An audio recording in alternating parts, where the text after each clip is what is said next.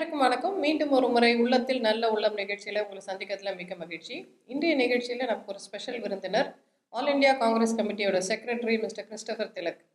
Mister Christopher Tilak Tamil Nadu ஃபுல்லாக India முழுக்க நிறைய பேரோட பேசுகிறாரு பழக்கிறாரு நிறைய கருத்துக்களை உள்வாங்கி வெளிநாட்டு கருத்துக்கள் இந்திய கருத்துக்கள் அப்படி நிறைய விஷயங்களை உள்வாங்கி நமக்கு புதிய தகவல்கள் நிறைய சொல்ல வந்திருக்கார். வணக்கம் சார். வணக்கம் மேடம்.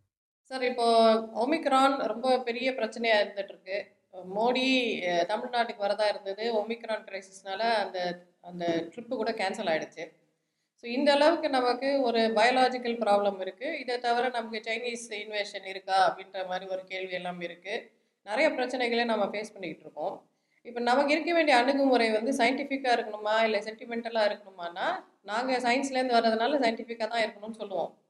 பட் அந்த சயின்ஸ் அணுகுமுறைன்றது இந்தியாவுக்கு எவ்வளோ நாளாக நமக்கு அந்த ஸ்பிரிட் ஆஃப் சயின்டிஃபிக் என்கொயரி நமக்கு பழக்கம்? நம்ம கான்ஸ்டியூஷனே அது இருக்குது வேறு எந்த நாட்டு கான்ஸ்டியூஷனில் அப்படி இருக்கான்னு தெரியல. நமக்கு எட்டாவது கடமை to develop a spirit of scientific enquiry and humanism இல்லையா? அந்த கருத்து நமக்கு எங்கேலேருந்து வந்தது? இந்தியாவை பொறுத்த மட்டும் நைன்டீன் ஃபார்ட்டி சிக்ஸ்லேயே ஆயிரத்தி தொள்ளாயிரத்தி நாற்பத்தாறுலேயே வந்து நேரு அவர்கள் வந்து சயின்டிஃபிக் டெம்பர்ன்ற வார்த்தையை வந்து அழுத்தமாக பயன்படுத்தியிருக்கிறார். அதுக்கு அதாவது விடுதலை பெறுவதற்கு முன்பதாகவே விடுதலை பெற்ற பிறகு இந்த நாடு எந்த மாதிரி ஒரு திசையில் எதை மையப்படுத்தி நகர வேண்டும்ன்றதுக்கு நேரு அவர்கள் வந்து ஒரு நவீன ஒரு விஞ்ஞான ரீதியான ஒரு அணுகுமுறையை கையில் எடுக்கணுன்றதுல ரொம்ப தெளிவாக இருந்தார். அதன் அடிப்படையில் தான் அம்பேத்கர் அவர்கள் அதாவது கான்ஸ்டியூவன்ட் அசம்பிளியில் அந்த கான்ஸ்டியூஷனில் அந்த கமிட்டியில் டிராஃப்டிங் கமிட்டி தலைவராக இருக்கிறதுனால அவருக்கும் ஒரு சயின்டிஃபிக் அப்ரோச் இருந்தனால நேரும் அம்பேத்கரும் சேர்ந்து வந்து விஞ்ஞானத்தை மையப்படுத்தி நம்மளுடைய நாடு முன்னேற வேண்டும்ன்றதில் தெளிவாக இருந்தனால தான் கான்ஸ்டியூஷன் அதுக்கேற்ற மாதிரி எழுதிட்டுறாங்க இது ஃபஸ்ட்டு பாயிண்ட் செகண்ட் பாயிண்ட் வந்து விஞ்ஞான வளர்ச்சியை நீங்கள் பார்த்தீங்கன்னா எப்போவுமே ஒரு போர் அல்லதுன்னா ஒரு பஞ்சம் அல்லதுன்னா ஒரு இந்த மாதிரி ஒரு எபிடமிக் நடக்கிறப்ப தான் அதிகமான ரிசோர்ஸஸை வந்து ஒரு கவர்மெண்ட் வந்து they spend towards research and development காரணம் என்னென்னா உடனடியாக புதிதாக கண்டுபிடிக்கப்பட்ட ஒரு பிரச்சனைக்கு வந்து தீர்வு காணணும்னா உடனே அன்னைக்கு இருந்த திங்கிங் பெஸ்ட் பிரெயின்ஸை வந்து they pool in they bring the scientist they bring the strategist they bring the most tech best technocrats to facilitate the process of research இமீடியட்டாக வந்து குளோபல் நெட்ஒர்க்கிங்கோட கனெக்ட் பண்ணி அதை பொலிட்டிக்கலாக அதுக்கு எந்தெந்த கண்ட்ரிஸோட அந்த நோஹாவை தெரி எடுத்து எடுத்துக்கணுன்றதுல ரொம்ப தெளிவான ஒரு ஒரு பெரிய ஒரு ஆப்ரேஷன் நடக்கணும். அந்த ஆப்ரேஷன் நடக்கிறதுக்கு பிரைம் மினிஸ்டர் தான் வார் ரூமில் டெய்லி உட்கார வேண்டிய ஒரு ஒரு ஒரு ஒரு ஒரு setup captain of the ship okay இருக்கணும். அப்படி தான் வந்து சயின்ஸ் வளர்ந்துருக்கு. வேர்ல்டு வார் ஒன் டூக்கு பிறகு தான் we saw some of the most important inventions discoveries அப்புறம் அதை அந்த அந்த வேர்ல்டு வார் முடிஞ்ச பிறகு அந்த கம்யூனிகேஷன் டெக்னாலஜி இது எல்லாத்தையும் வந்து வெகுஜன மக்களுக்கு போய் சேருவதற்கு கமர்ஷியல் கமோடிட்டியாக மாற்றுறாங்க அப்போ இந்த மாதிரி பேரிடர்கள் போர் நடக்கிறப்ப தான் வந்து we are forced to be more scientific but unfortunately India is going on the reverse direction ஆமாம் நம்ம வந்து அறிவியலை நோக்கி போகாமல் ஆயுர்வேதத்தையும் ஹோமியத்தையும்.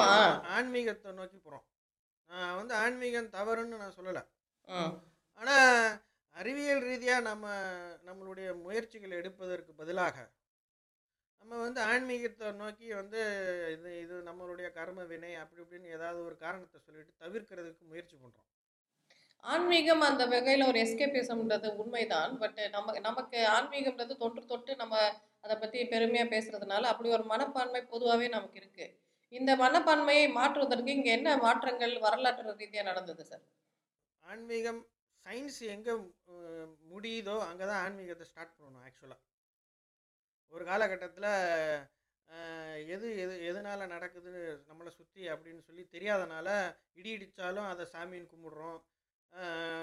எதெல்லாம் பார்த்து நம்ம பயந்தோமோ எதெல்லாம் பார்த்து நம்ம வியந்தோமோ அதை அதை வந்து நம்ம கடவுளோட ஒரு சக்தின்னு சொல்லி தான் நம்ம ஃபயர் அப்புறம் இந்த மாதிரி விஷயங்களெல்லாம் கடவுளை கும்பிட ஆரம்பித்தோம் ஸோ பேசிக் ப்ராசஸ் வந்து சயின்ஸ் சயின்ஸ் அதிகரிக்க அதிகரிக்க அந்த ஏரியாஸ்லலாம் நம்மளுடைய கடவுள் நம்பிக்கை நம்மளுடைய ஆன்மீக நம்பிக்கையெல்லாம் குறைஞ்சிரும். அப்போ எந்த இடத்துலலாம் நம்மளுக்கு சயின்ஸ் பெனிட்ரேட் ஆகலை அங்கே பதிலுக்கு பதில்கள் இல்லைன்னா அந்த இடத்துலலாம் நம்ம வந்து ஆன்மீகத்தை சப்ஸ்டிடியூட் பண்ணிக்கிறோம். இதுதான் சைக்காலஜி ஹியூமன் சைக்காலஜியில் இருக்கக்கூடிய ஒரு ஸ்ட்ரக்சர் இப்போ இவங்க என்ன பண்ணுறாங்க திருப்பி வந்து சயின்டிஃபிக் அப்ரோச்சை குறைச்சிட்டோம்னா ஆன்மீகத்தை கூட்டிடலாம். ஆன்மீகத்தை கூட்டிட்டோம்னா அவங்களுடைய அரசியல் அணுகுமுறைக்கு வசதியாக இருக்குது எப்படி அது வசதிப்படுது அவங்களுக்கு? அது காரணம் என்னென்னா அவங்க வந்து அதாவது எலெக்ஷன்ஸ் கவர்னன்ஸ் ரெண்டு ஆஸ்பெக்ட் இருக்குது கவர்னன்ஸில் ஒன்றுமே பண்ணல. இந்த ஏழு எட்டு ஆண்டுகால காலமாக பொருளாதார வளர்ச்சி வந்து பெரிய வீழ்ச்சி அடைஞ்சிருக்கு. மக்களினுடைய வாழ்வாதார முறை பெரும் அளவில் பாதிக்கப்பட்டிருக்கு நம்மளுடைய எழுபது ஆண்டு கால எழுபது எண்பது ஆண்டு கால வரலாறில் அதாவது பார்த்தீங்கன்னா வேலைவாய்ப்பு வந்து வேலைவாய்ப்பின்மை வந்து ஹையஸ்ட் பாயிண்ட் ரீச் பண்ணியிருக்கு ஓகே. ஹியூமன் டெவலப்மெண்ட் இண்டெக்ஸ் ரொம்ப மோசமாக போச்சு. இந்த நம்மளை சுற்றி இருக்கிற அண்டை நாடுகள் ஒரு பத்து பதினஞ்சு கண்ட்ரீஸில் பார்க்குறப்பயே நம்ம அதில் ஒரு ஒரு போர் பெர்ஃபார்மராக மாறிட்டோம். நம்மளுடைய ஃபாரின் பாலிசி வந்து வெறும் பில்டப்பாக இருக்குது ஷோ பிஸ்னஸ் தான் நடக்குது but actually there is nothing concrete happening in the foreign policy area இப்போ நீங்கள் இன்னொரு பக்கத்தில் சைனா வந்து பிரச்சனை பண்ணுதுன்னு நம்ம தெளிவாக தெரிய சொல்கிறோம் அப்போ இந்த மாதிரி ஒரு சூழ்நிலை இருக்கிறப்ப மக்களை வந்து வேற ஒரு வித இடத்துல கொண்டு போய் நீங்கள் திசை திருப்பி நின்று நிறுத்து நிறுத்தினீங்கன்னா தான் அவங்க இதை பற்றிலாம் கேள்வி கேட்க மாட்டாங்க. நம்ம கேட்க மாட்டோம். பட் எதிராளிக்கு அது ரொம்ப குளிர் காஞ்ச மாதிரி ஆயிடும் இல்லையா? எதிராளினா?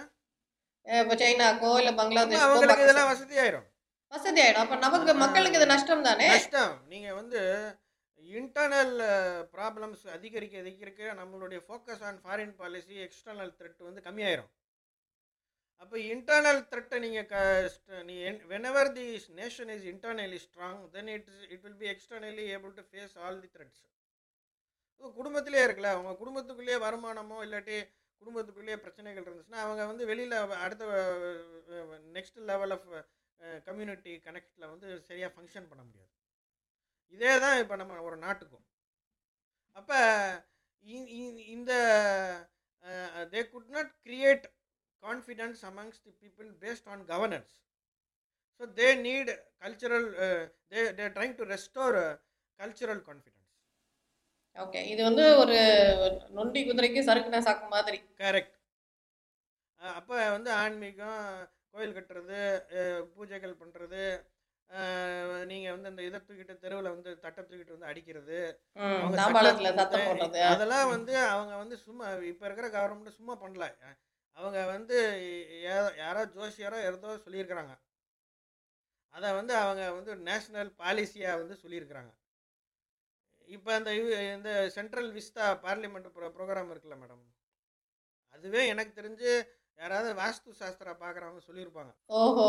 அதை வச்சுக்கிட்டு தான் அவங்க பார்லிமெண்ட்டை இங்கிட்டு மாற்றுறாங்க இவ்வளோ பெரிய ப்ராஜெக்ட் இவ்வளோ சாமி கும்பிட்ற ஒரு பிரைம் மினிஸ்டர் வந்து வாஸ்து பார்க்காமல லொக்கே லொக்கேஷன் ஃபிட் பண்ணியிருப்பாங்க. சரி இந்த பிரைம் மினிஸ்டர் வாஸ்து பார்க்கறாரு நம்மளோட முதல் பிரைம் மினிஸ்டர் இத்தனை மாற்றங்களுக்கு காரணமா இருந்த பண்டிட் ஜவஹர்லால் நேரு வாஸ்து எல்லாம் பார்க்கலையே. அப்ப எப்போ நமக்கு நல்ல சுபிட்சமான இந்தியாவா நம்ம இருந்தோம்? சுபிட்சமான இந்தியாவை நம்ம இன்னும் ஆகலை. சுபிட்சமான இந்தியாவை நோக்கி நம்ம நகர்ந்துக்கிட்டு இருக்கோம். நூறு வருஷத்தோட நம்ம இப்போ அந்த கடைசி எழுபது ஆண்டுகளில் முன்னேறி இருக்கிறோம். ஆனால் நம்ம போக வேண்டிய தூரம் நிறைய இருக்குது ஸோ எழுபது ஆண்டுகள் வந்து அறிவியல் ரீதியான முன்னேற்றத்துல இருந்தோம். இப்போ ஏழு ஆண்டுகளா வந்து இந்த சென்டிமெண்ட்ல மாட்டிக்கிட்டு இருக்க பின்னேற்றத்துல இருக்கிறோம். அடிமைத்தனத்தில் இருக்கிறோம் அடிமைத்தனத்துல இருக்கிறோம் பட். இதுக்கெல்லாம் முதல்ல நமக்கு வந்து இந்த மாதிரி ஒரு சயின்டிஃபிக்கா யோசிக்கணும். இந்த மாதிரி அறிவொளி அப்படின்றது நமக்கு முதல்ல எங்கேருந்து வந்ததுன்னு அதுல நம்ம யோசிக்கலாம் வெரி குட் இப்போ நீங்கள் பயன்படுத்துகிற வார்த்தை ரொம்ப முக்கியம். அறிவொளி. அறிவொளினா ஆங்கிலத்தில் என்லைட்டன்மெண்ட் இந்த என்லைட்டன்மெண்ட் தான் பேசிக்கலாக European enlightenment or enlightenment thinkers enlightenment ஃபிலாசபர்ஸ்னு சொல்லி ஒரு பெரிய ஏரியாவே இருக்குது அது பேசிக்கலாக ஐரோப்பாவின் வளர்ச்சியிலேருந்து ஐரோப்பாவின் வரலாறுலேருந்து நம்ம அதை ட்ரேஸ் பண்ணிட்டு இங்கே வரணும். அது வந்து கிட்டத்தட்ட ஒரு ஐநூறு அறநூறு ஆண்டு கால வரலாறு. ஆயிரத்தி முந்நூறு ஆயிரத்தி இரநூத்தி ஐம்பதுகள்லேருந்து you should start tracing the history of Europe okay let's trace now the main first most important uh, uh, po- turning point was renaissance. Renaissance okay renaissance தமிழ்னா மறுமலர்ச்சி மறுமலர்ச்சி கரெக்ட் அப்போ ரெனேசான்ஸனுடைய மெயின் கான்ட்ரிபியூஷன் என்னன்னா ரெனேசான்ஸ்க்கு முன்னாடி வரைக்கும் மிடிவல் ஏஜஸ்னு நம்ம வச்சுக்கலாம். Medieval ஏஜஸில் ஒரு மிகப்பெரிய பாயிண்ட் வந்து கடவுள். ஓகே. கடவுள்ன்றத ஒரு கருத்து முதல்வாதத்தை மையப்படுத்தி தான் எல்லா கட்டமைப்புகளையும் மெட்டாஃபிசிக்கலாக செட் பண்ணி வச்சுக்கிட்டாங்க. அவங்களுக்கு வந்து அதாவது ஸ்டேட் ஸ்டேட்டு பீப்புள் சர்ச் இது மூணையும் வந்து சர்ச் தான் கண்ட்ரோல் பண்ணும். அப்போ இருந்த மிடிவல் ஏஜஸில் இருந்த டைப் ஆஃப் கவர்னன்ஸ் வந்து வாஸ் த்ரூ மொனார்கி முடியாட்சி அப்போ இருந்த economy was based on agrarian culture so குடியானவர்கள் அரசன் அப்புறம் சர்ச் சர்ச் அப்புறம். அன்னைக்கு இருந்த ஸ்டேட் வந்து தியோக்ராட்டிக் ஸ்டேட் அப்போ சர்ச் தான் எல்லாத்தையும் முடிவு பண்ணும். அதுதான் அரசு நடத்துது. Correct Catholic church holy Roman Catholic எப்பயரா empire correct இது வந்து இந்த மூணு பாயிண்ட்டை நீங்கள் மனசில் வச்சுக்கணும். அதாவது monarchy theocratic state run by the Catholic church மூணாவது பாயிண்ட் வந்து அக்ரேரியன் எக்கானமி இது வந்து அடுத்தது மாடர்ன் ஏஜில் அடுத்த முந்நூறு நானூறு ஆண்டுகளில் எப்படி மாறுதுன்னா monarchy becomes democracy and theocratic ஸ்டேட்லேருந்து நம்ம we have move towards a secular idea state okay அதுக்கு அடுத்தது மூணாவது agri agrarian best எக்கானமிலேருந்து we have moved structural change நடந்து we have got into manufacturing and we have got into service sector okay industrialise ஆயிருக்கும். Industrialise ஆகி அடுத்தது twenty first செஞ்சுரியுடைய concept வந்து is basically ideas skills and network இதை வந்து you have to stress well twenty twentieth century வந்து was based on industrialisation okay இப்போ வந்து சர்வீஸ் இண்டஸ்ட்ரி எனக்கு ஐடியா இருக்கு. நான் நெட்வொர்க் ஃபார்ம் பண்ணி அந்த ஸ்கில்ல கொடுத்து காசு வாங்கிக்கிற மாதிரி கரெக்ட் ஸோ இதில் வந்து கேபிட்டல் இன்வெஸ்ட்மெண்ட் வந்து இங்கே human human human being is the most important capital அப்படின்றது தான் twenty first செஞ்சுரியோடைய okay hmm so we have to invest more on so அப்போ அந்த பதிமூணாவது நூற்றாண்டுலேருந்து இப்போ இப்போ இருக்கிற நூற்றாண்டுல சார் பெரிய டிராவல் இல்லையா? நம்ம வந்து கடவுள். மோஸ்ட் விவசாயம் கடவுள் ராஜா அப்படின்னு இருந்தது. இப்போ மனிதன் டெமோக்ரஸி எல்லாருக்கும் உரிமை அப்படின்னு வந்திருக்கோமே அந்த. டிராவல் எப்படி இருந்தது? அந்த மேஜர் ஷிஃப்ட் அந்த பீரியடில் நடந்ததுக்கு மிக முக்கியமான காரணம் வந்து ஃபஸ்ட்டு மனிதனை நினைக்கணும். மனிதனை மையப்படி சாதா சாதாரண யதார்த்தமான மனிதனை மையப்படுத்தி தான் நம்ம எல்லாத்தையும் படிக்க ஆரம்பிக்கணும் அப்படின்ற ஒரு ஃபஸ்ட்டு சேஞ்ச் ஆஃப் ஃபோக்கஸ் மாறிடுச்சு மாறிடுச்சு.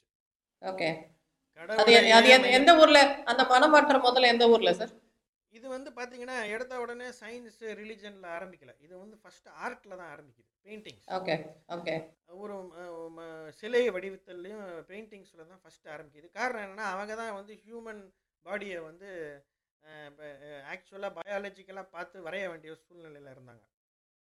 அப்போ அவங்க என்ன யோசிக்கிறாங்க நம்ம வந்து கிரீக் காட்ஸ் மாதிரி நம்ம எல்லாத்தையும் சித்தரிக்காமல் சாதாரண மனிதர்கள் எவ்வளோ ஹைட்டில் இருப்பாங்க வெயிட்டில் இருப்பாங்க அவங்களோட உடல் உறுப்புகள் என்ன ஷேப்பில் இருக்கும் அதை சைஸை மட்டும் வரைவோன்ற ஒரு கான்செப்ட்டுக்கு வராங்க. ஒரு ரியலிஸ்டிக் ஆர்ட் வரையல போய் செதுக்க ஆரம்பிக்கிறாங்க? கரெக்ட் கரெக்ட் மைக்கேல் ஆஞ்சலோ இவங்க எல்லாரும் அந்த பீரியடில் தான் வராங்க. அதை ப்ரொமோட் பண்ணது வந்து மெடிச்சி ஃபேமிலின்னு ஒரு குடும்பம் வந்து they were basically the bankers for the pope and those point of time from from the place call Florence in Italy. அவங்க வந்து இந்த ஆர்ட் கல்ச்சர் இது அதுல எல்லாம் வந்து ரொம்ப தீவிரமாக இறங்கி இதை பண்ணி பண்ண ஆரம்பித்த பிறகு இ- இதுல இருந்து தான் ஃபஸ்ட்டு பாயிண்ட் மூவ் ஆகுது. ஓகே அப்ப கடவுளை விட்டுட்டு மனிதனை அவங்க உருவகப்படுத்த ஆரம்பிக்கிறாங்க. உருவகப்படு கடை கடை இதை தான் வந்து பெரியார் என்ன சொல்கிறாரு இங்கே ரொம்ப சிம்பிளாக பார்த்தீங்கன்னா கடவுளை மர மனிதனை நினை இதெல்லாம் யூரோப்பியன் என்லைட்டன்மெண்ட்ல இருந்து தான் பெரியார் எடுத்துக்கிறார். அதோட எசன்ஸ் அதோட எசன்ஸ் அதை வந்து ரொம்ப சாதாரண கலோக்கியல் லாங்குவேஜில் நம்ம ஊர் பாஷையில் பெரியார் அடித்து சொல்கிறார் ஆனால் பேசிக் கான்செப்ட் அங்கேருந்து தான் வருது பெரியார் ஏன்னா பெரியாரும் உலகம் பூரா சுற்றி வந்து படித்து தெரிஞ்சு நிறைய புத்தகங்களை படித்து க கருத்துக்களை திரட்டிட்டு தான் இங்கே வந்து எளிமையாக பேசுகிறார் அப்போ இதுக்கு அடுத்த ஸ்டேஜ் வந்து இதுக்கு அடுத்த ஸ்டேஜ் லிட்ரேச்சர் ஆர்ட் ஆர்கிடெக்சர்லாம் மாற பிறகு அடுத்த ஸ்டேஜ் வந்து ரிலிஜன் அந்த ரிலிஜனில் இந்த இந்த தாட்ஸ் ரிஃப்ளெக்ட் ஆரம்பிக்கிறப்ப யார் அது ரிஃப்ளெக்ட் ஆக ஆரம்பிக்க ஆரம்பித்த பிறகு அதை முன்னெடுத்து போகிறவர் வந்து மார்ட்டின் லூதர். அவரும் ஒரு கத்தோலிக்க திருச்சபையில் இருக்கக்கூடிய ஒரு பாதிரியார் தான். அதுக்குள்ளே இருந்தே ஒரு மாற்றத்தை மாற்றத்தை ஏற்படுத்துறாரு. அதனால மாற்றம் என்றைக்கும் ஏற்படணும்னா உள்ள இருக்கிறவங்களே ஒருத்தர் புரட்சிகரமாக சிந்திச்சா மட்டும்தான் மாற்றம் ஏற்படும். வெளியில இருக்கிறவங்க வந்து they can facilitate the process அப்போ அவர் என்ன பண்ணுறாரு மார்ட்டின் லூதர் இப்போ போப்பாண்டவருக்கு அந்த அந் அந்த செட்டப்புக்கு பேப்பலேசிக்கு விரோதமாக ஒரு பத்தொம்பது தொண்ணூத்தொம்பது பாயிண்ட்டை வந்து எழுதி பல சர்ச்சுகளில் ஒட்டி விட்டுறாரு. அதன் அடிப்படையில் ஒரு பத்து வருஷம் அவரை அவரை துரத்து துரத்து துரத்தி தேடுறாங்க. அப்புறம் பிறகு அவர் வந்து இட்டலி அந்த ஏரியாவிலேருந்துலாம் நார்த்தை நோக்கி நகர்ந்து இன்றைக்கி இருக்கிற ஜெர்மனி ஏரியாவுக்கு போயிடுறாரு. அன்றைக்கி இருந்த பவேரியா ஏரியா. அந்த ஏரியாவுக்கு போயிடுறாரு.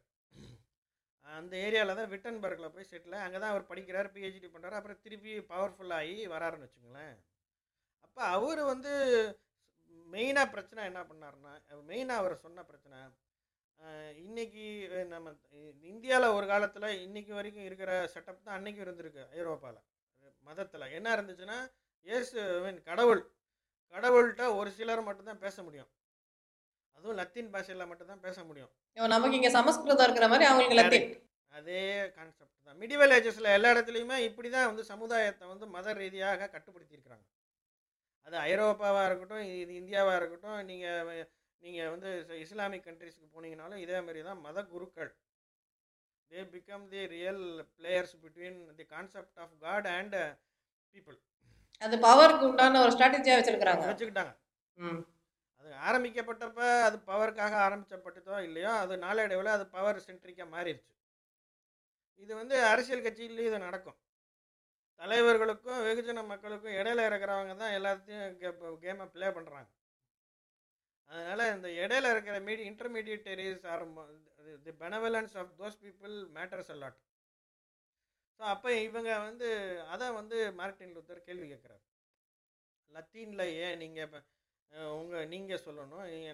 நீங்கள் மக்களுக்கு தெரிஞ்ச மொழியிலேயே டைரெக்டாக பைபிளை பிடிச்சி கடவுளை கடவுள் இயேசு கிறிஸ்துக்கிட்ட போகலாம் அப்படின்னு நீங்க எதுக்கு ஒரு இடைத்தரகர் அப்படின்னு அவர் கேள்வி கரெக்டர் Okay. எதுக்கு இடையில ஒரு தரகர் ஒரு புரோக்கரு? ரெண்டாவது focus changed from Mary to Jesus Christ focus got into the first four gospel chapters அப்போ அவங்க வந்து கிறிஸ்டியானிட்டியை வந்து ரீடிஃபைன் பண்ண ஆரம்பிச்சிட்டாங்க.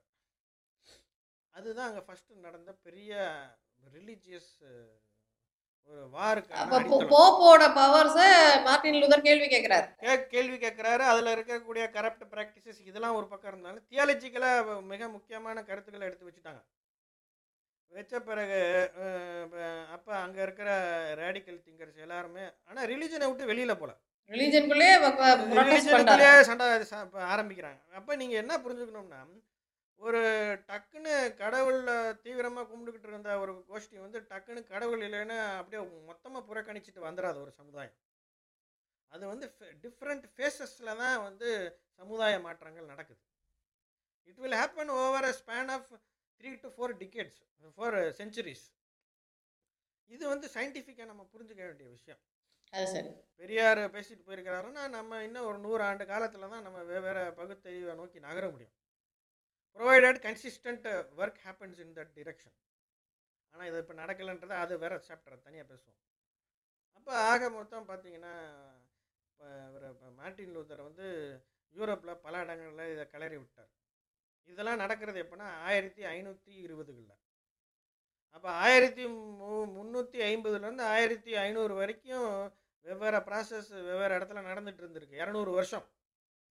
நீங்கள் வந்து சும்மா அடுத்த ரெண்டு மாதத்தில் நடந்த மாதிரி நம்ம படபடன்னு சொல்கிறனால நீங்கள் நினச்சிக்குவீங்க. அந்த டைம் அத டைம் மாதிரி. ஸ்பேனை வந்து நம்ம வரலாறை பார்க்குறப்ப இந்த எவ்வளவு ஆண்டு காலத்தில் என்னென்ன மாற்றங்கள் நடக்குன்றதை நம்ம வந்து ப்ளேஸ் பண்ணி பார்க்க தெரியணும்.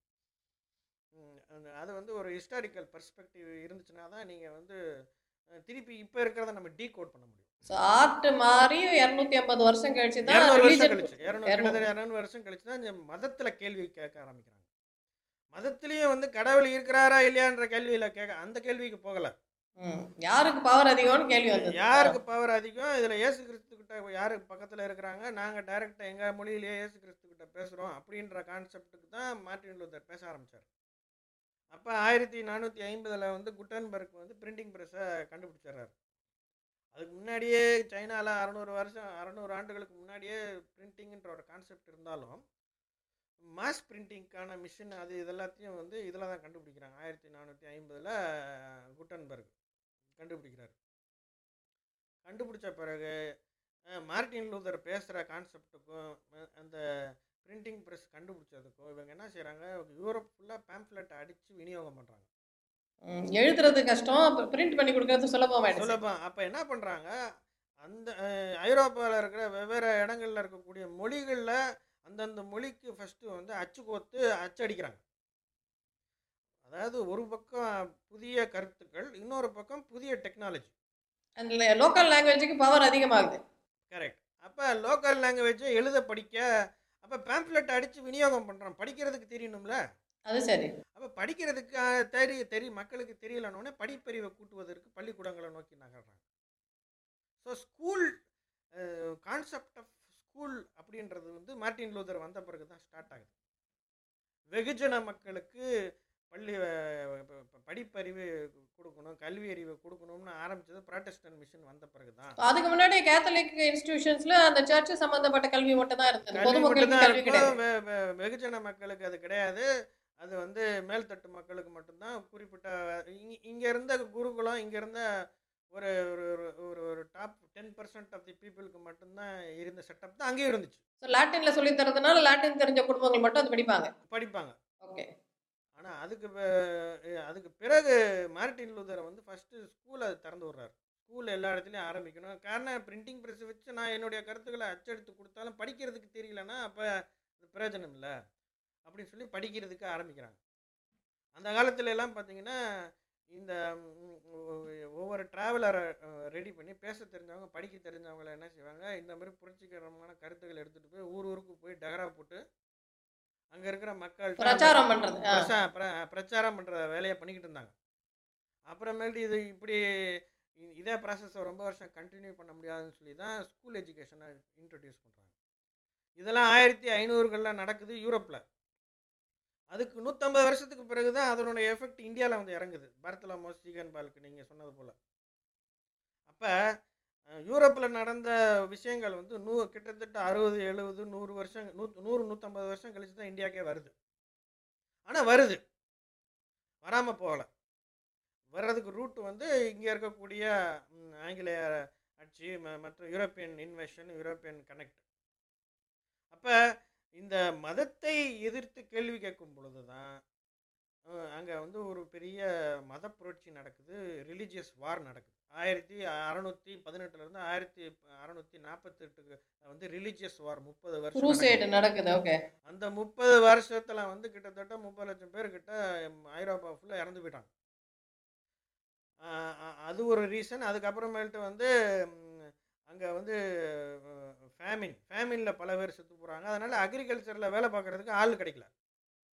இது மாதிரி பல ரீசன்ஸை வச்சு தான் அடுத்தது அக்ரேரியன் எக்கானமியும் மாற மாற வேண்டிய சூழ்நிலைக்கு வந்துடுது அப்போ இந்த ரிலீஜியஸ் வார் முன்னாடி வந்து குயின் நிமிஷம் இந்த ரிலீஜியஸ் வார் நடந்தது ரெண்டு விதமான சர்ச் டினாமினேஷன்ஸுக்கு கேத்தலிக் வர்சஸ் ப்ரொட்டஸ்டன்ட் ஓகே. இப்போ ஒவ்வொரு அப்போ வந்து நாடுன்ற கான்செப்ட் இல்லை. சில அந்தந்த. பிராந்தியங்கள்ல அந்தந்த மன்னர்கள் இருக்கிறாங்க சார் ஒரு நிமிஷம் ஒரு நிமிஷம் ஒரு நிமிஷம் சார். இப்போ கேத்தலிக்னா நம்ம மக்களுக்கு கேத்தலிக் ப்ராட்டஸ்டன்ட்டுக்கு டிஃபரன்ஸ் தெரியாது. அதை கொஞ்சம் ஹைலைட் பண்ணிடுங்களேன். கேத்தலிக்னா ரோமன் கேத்தலிக் முன்ன முதல்ல இருந்த சர்ச் வந்து கேத்தலிக் சர்ச் கேத்தலிக் சர்ச் அப்புறம் லூதர் அஹ், மார்ட்டின் லூதர் ஆரம்பிச்ச அந்த எதிர்ப்பு சக்தி வாய்ந்த அந்த சர்ச்சுக்கு பேரு ப்ராட்டஸ்டன்ட் சர்ச் ப்ராட்டஸ்டன்ட்னா ப்ரொட்டஸ்ட் எதிர்க்கிறது.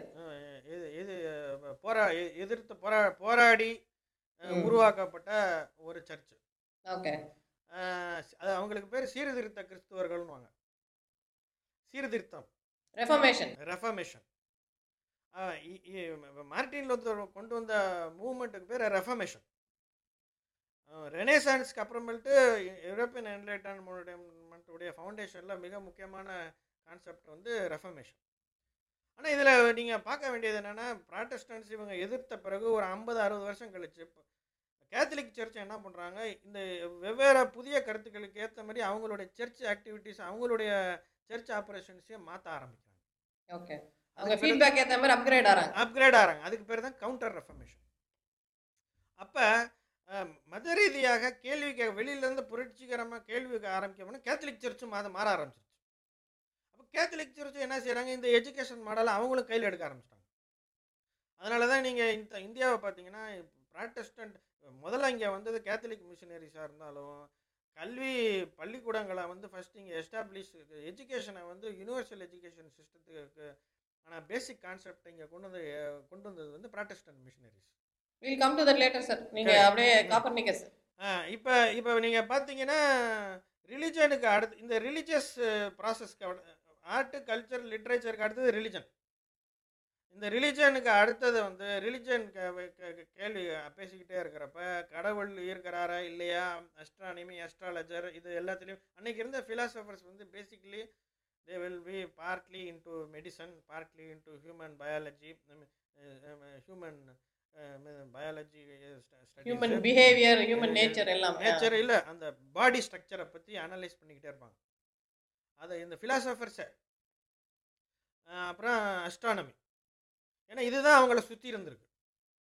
அப்போ இதை வந்து அவங்க பார்த்து இதில் இருக்கக்கூடிய மெக்கானிக்ஸ் இதில் இருக்கக்கூடிய விஷயங்களை அப்சர்வ் பண்ணி அப்சர்வ் பண்ணி அப்சர்வ் பண்ணி தான் அவங்களோட ஃபிலாசபி எல்லாத்தையும் டிரைவ் பண்ணிக்கிட்டு இருந்தாங்க. அப்போ அஸ்ட்ரானமி அஸ்ட்ரானமியில் வந்து மிகப்பெரிய ஒரு பெரிய புரட்சி வந்தது வந்து காப்பர்னிகஸ் வந்த பிறகு. காப்பர்னிகஸ் என்ன சொல்கிறாரு ஜியோசென்ட்ரிக் கான்செப்ட் தப்பு ஹீலியோசென்ட்ரிக் கான்செப்ட்ன்றத ஒன்று கொண்டு வராரு. பூமியை சுத்தி சூரியன் சுத்தல. சூரியனை சுத்தி தான் பூமி சுத்துது. சுத்துது.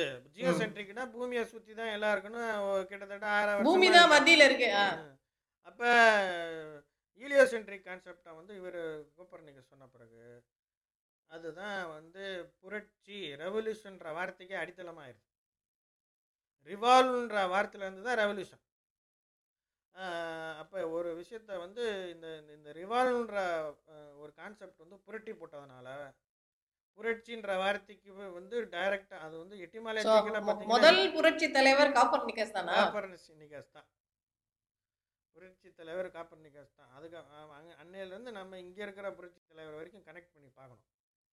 அன்னைக்கு இருந்த புரட்சி தலைவர் வந்து அன்னைக்கு இருந்த புரட்சி தலைவர் வந்து மார்ட்டின் லூதர். இல்லை Martin Luther Copernicus Copernicus hmm. ஆமா, அன்னைக்கு இருந்த புரட்சி தலைவர் கோப்பர்னிகஸ் வந்து சூரியனை க வச்சு பேசினார். இன்னைக்கு இருக்கிற புரட்சி தலைவர் நம்ம இங்கே இன்னைக்கு இருக்கிற புரட்சி தலைவர் வந்து உணவில் சத்து உணவில் முட்டை போட்டதை வச்சு பேசிகிட்டு இருக்கோம். இதை ரெண்டையும் நீங்கள் கனெக்ட் பண்ணி பாருங்கள் this is just for your analysis okay right நான் ஆஃப்டர் கோப்பர்னிகஸ் பார்த்தீங்கன்னா கோப்பர்னிகஸ்க்கு அடுத்த பீரியடில் வந்து sixteen o five sixteen o ஃபைவ்லேருந்து செவன்டீன் ஓ ஃபைவ்க்கு வந்து you can call it as an age of enlightenment sixteen o ஃபைவ்ல தான் ரிலீஜியஸ் வார் நடக்குது. அதுக்கப்புறமேட்டு தான் நியூட்டன் வராரு. Isaac Newton. கிராவிட்டி சொல்றாரா? எல்லாம் அந்த நியூட்டன் வராரு. அதுக்கப்புறம் அந்த டைமில் தான் most important political philosopher John Locke is the father of liberty அவர் அவர் வந்து பிரிட்டிஷர் அவர் பேரு லாக்கு ஆனா அவர் தான் ஃபாதர் ஆஃப் லிபர்ட்டியா சார் அவர் தான் ஃபாதர் ஆஃப் அவர் அவரை அவர் தான் அவருடைய கான்செப்டை பேஸ் பண்ணி தான் அமெரிக்கா லிபர்ட்டின்றத கான்செப்டை வந்து அமெரிக்காவில் எடுத்துக்கிறாங்க. ஸ்டாச்சு ஆஃப் லிபர்ட்டி வரைக்கும். Correct statue of liberty is so America's core concept is liberty புரிஞ்சுக்கிட்டீங்களா?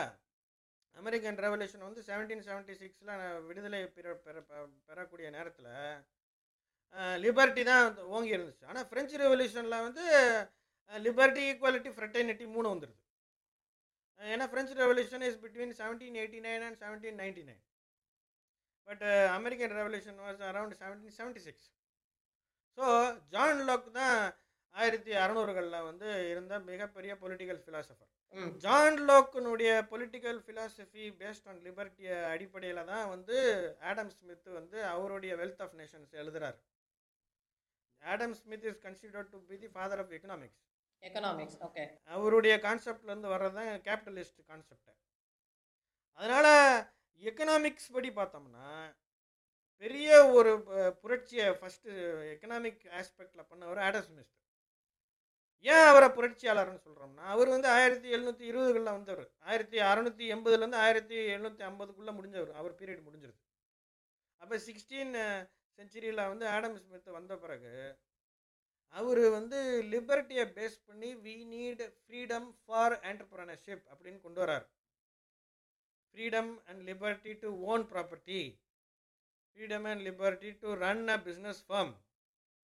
இதெல்லாம் அன்னைக்கு ஏன் புரட்சி நம்ம சொல்றோம்னா அதுக்கு முன்னாடி நத்திங் குட் பி டன் அப்ப ராஜா கிட்ட தான் எல்லா ஆற்றலும் எல்லாமே இருக்கும். மொனார்கி கிட்ட இருந்து நீங்கள் எதுவும் ஒரு உங்களுக்கு ஒரு ஐடியா இருக்குது ஆனால் அந்த ஐடியாவை வந்து ஒரு ரியாலிட்டியாக கன்வெர்ட் பண்ணக்கூடிய ஒரு ஆண்டர்பிரினர்ஷிப் நீங்கள் இருந்தாலும் நீங்கள் அதை அதை நடத்துறதுக்கு உங்களுக்கு ஃப்ரீடம் கிடையாது. ஸோ ஈஸ்ட் இந்தியா கம்பெனின்னு ஒரு உருவாயிருக்க முடியாது. உரு எந்த கம்பெனியுமே உருவாயிருக்க முடியாது. உருவாயிருக்க முடியாது. புரிஞ்சுக்கிட்டீங்களா? அப்போ நீங்கள் இந்த இந்த இந்த ஃபேஸ் பை ஃபேஸ் அப்போ அப்போ ஆடம் ஸ்மித் கேபிட்டலிஸ்ட் கான்செப்ட் வந்து ஆடம் ஸ்மித் ஓப்பன் பண்ணி விடுறாரு வெல்த் ஆஃப் நேஷன்ஸ்னு அதில் பய பய வேர்டு வந்து நீங்கள் வெல்த்ன்ற வேர்டை ரொம்ப ஸ்ட்ரெஸ் பண்ணி புரிஞ்சுக்கணும். இப்போ இந்த எக்கனாமிக் கான்செப்ட்லேயே பார்த்தீங்கன்னா protestantism has brought a very different perspective என்ன பர்ஸ்பெக்டிவ்னா மிடிவல் ஏஜஸில் இருக்கக்கூடிய மதத்தின் மதங்கள் வந்து நீ வந்து முற்றும் துறந்த முனிவராக வாழ வேண்டும். நீ வந்து அனாவசியமான உலக உலகத்துக்கு. உலக உலகத்துக்கு அடுத்தவைகளை பற்றி நீ யோசிக்காத. மேலானவைகளை குறித்து சிந்திக்கணும். அப்படி இப்படின்னு சொல்லி ஒரு பற்றற்ற வாழ்க்கை ஒரு துறைவை வாழ்க்கையை மையப்படுத்தியே தான் நகர்த்திக்கிட்டு இருந்தாங்க.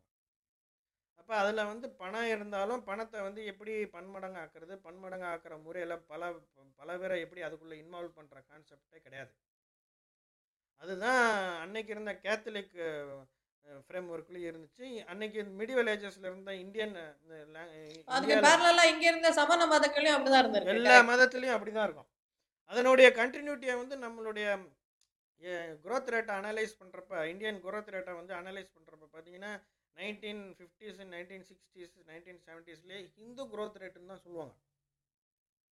பார்த்துங்க அப்போ அதை வந்து growth ரேட்டை டிஃபைன் பண்ணுறப்பே ரிலீஜன் இந்துன்னு growth ரேட்டுன்னு சொல்கிறாங்கன்னா அதுக்கு காரணம் என்னென்னா it will be very low it will be around three percent three point five percentage ஓஹோ. புரிஞ்சுக்கிட்டீங்களா? அந்த. இந்து growth ரேட் வந்து நைன்டீன் செவன்ட்டீஸ் நைன்டீன் எயிட்டிஸ்க்கு அப்புறமேல தான் அஞ்சு பர்சன்ட் ஆகி மன்மோகன் சிங் வந்த பிறகு அது ஓப்பன் அப் ஆகி சிக்ஸ் செவன் போய் two thousand two thousand ten லெவன்லலாம் ten point எயிட்டுக்கு போயிடுச்சு டென் பாயிண்ட் டூக்கு போயிடுச்சு சாரி ஆனால் ராஜீவ்காந்தி பீரியட்லேயே வந்து டென் பாயிண்ட் எயிட் வரைக்கும் போயிருக்கு. க்ரோத் க்ரோத் ரேட் புரிஞ்சுக்கிட்டீங்களா? ஸோ அப்போ அந்த எக்கனாமிக் பெர்ஸ்பெக்டிவே மாறி மாறின பிறகு இந்த மத அதனால் மதத்தினுடைய கண்ணோட்டங்கள் மாற மாற மாற எக்கனாமிக் பெர்ஸ்பெக்டிவ்ஸ் மாற ஆரம்பிச்சு. ஓகே அப்போ அவர் ஆடம் ஸ்மித் வந்து தனி மனிதன் பிஸ்னஸ் ஆரம்பிக்கிறதுக்கு உரிமை வேணும்னு கேட்குறாரு கேட்குறாரு ஆனால் அவர் வந்து எக்கனாமிக் பெர்ஸ்பெக்டிவில் பேசினாலும் அவருக்கு பேஸ் வந்து ஜான் லாக் பொலிட்டிக்கல் ஃபிலாசபி நீங்கள் எப்போவுமே பார்த்தீங்கன்னா ஒரு எக்கனாமிக் ஃபிலாசபி உருவாவதற்கு முன்னாடி அதே தாட் ப்ராசஸில் ஒரு பொலிட்டிக்கல் ஃபிலாசபி உருவாயிருக்கும். ஸோ பொலிட்டிக்கல் ஃபிலாசபி தான் ஃபஸ்ட்டு வரும். அதுக்கு தொடர்ந்து வருவது தான் economic philosophy so most of the economist should be great philosophers also ஆனால் இதுக்கும் நம்ம தமிழ் இந்தியாவில் இருக்கக்கூடிய தலைவர்களுக்கும் இன்றைக்கி சம்மந்தமே இல்லாமல் போயிடுச்சு அதுதான் வருத்தம். இப்போ இருந்த இப்போ பிரைம் மினிஸ்டருக்கு இதுக்கு முன்னாடி இருக்கிற பிரைம் மினிஸ்டருக்கு இதுல எல்லாம் பயங்கர ஃபினாமினல் டிஃப்ரென்ஸ் இருக்குது புரிஞ்சுக்கிட்டீங்களா? டாக்டர் மன்மோகன் சிங் அவர் எக்கானமிஸ்ட் சார் கரெக்ட் அவர் எக்கனாமிஸ்ட்னா he will be equally philosopher, yes. Philosopher புரிஞ்சுக்கிட்டீங்களா? ஸோ இதை இதெல்லாம் எதுக்கு சொல்ல வரேன்னா இதுக்கு முன்னாடி இருந்த பிரைம் மினிஸ்டர் வந்து எவ்வளோ தூரத்துக்கு சயின்டிஃபிக் எவ்வளோ தூரத்துக்கு என்லைட்டன்ட் ஹியூமன் பீயிங்ன்றதை புரிஞ்சுக்கணுன்றதுக்கு தான் நான் இந்த கண்டிப்பா கருத்து- கண்டிப்பா. புரிஞ்சுக்கிட்டீங்களா? ஸோ இந்த பர்ஸ்பெக்டிவில் பார்க்குறப்ப ஆடம் ஸ்மித் வந்துடுறாரு ஆடம் ஸ்மித் வந்து வெல்த் ஆஃப் நேஷன்ஸ்னு சொல்லி ஓப்பன் அது எக்கனாமிக்ஸை பற்றி பேச ஆரம்பித்த பிறகு தான் கேபிட்டலிசத்தினுடைய கான்செப்ட் ஸ்டார்ட் ஆகுது. ஸோ கேபிட்டலிசம் உருவாவதற்கு மிக முக்கியமான ஒரு ரிலீஜியஸ் ஓப்பனிங் அப் ப்ராசஸ் வந்து ப்ராட்டஸ்டனிசம் இதை ரெண்டையும் கனெக்ட் பண்ணி மேக்ஸ் வெபர்ன்ற ஒரு ஃபிலாசபர் வந்து ஆயிரத்தி தொள்ளாயிரத்தி நாலில் ஒரு புக் எழுதியிருக்கிறார். அந்த புக்கினுடைய பேரை வந்து the Protestant ethic and the spirit of capitalism ஆயிரத்தி ஐநூற்றி ஐம்பத்தெட்டுலேருந்து ஆயிரத்தி அறநூற்றி அஞ்சு வரைக்கும் குவீன் எலிசபெத் தான் ஆட்சியில் இருக்கிறாங்க.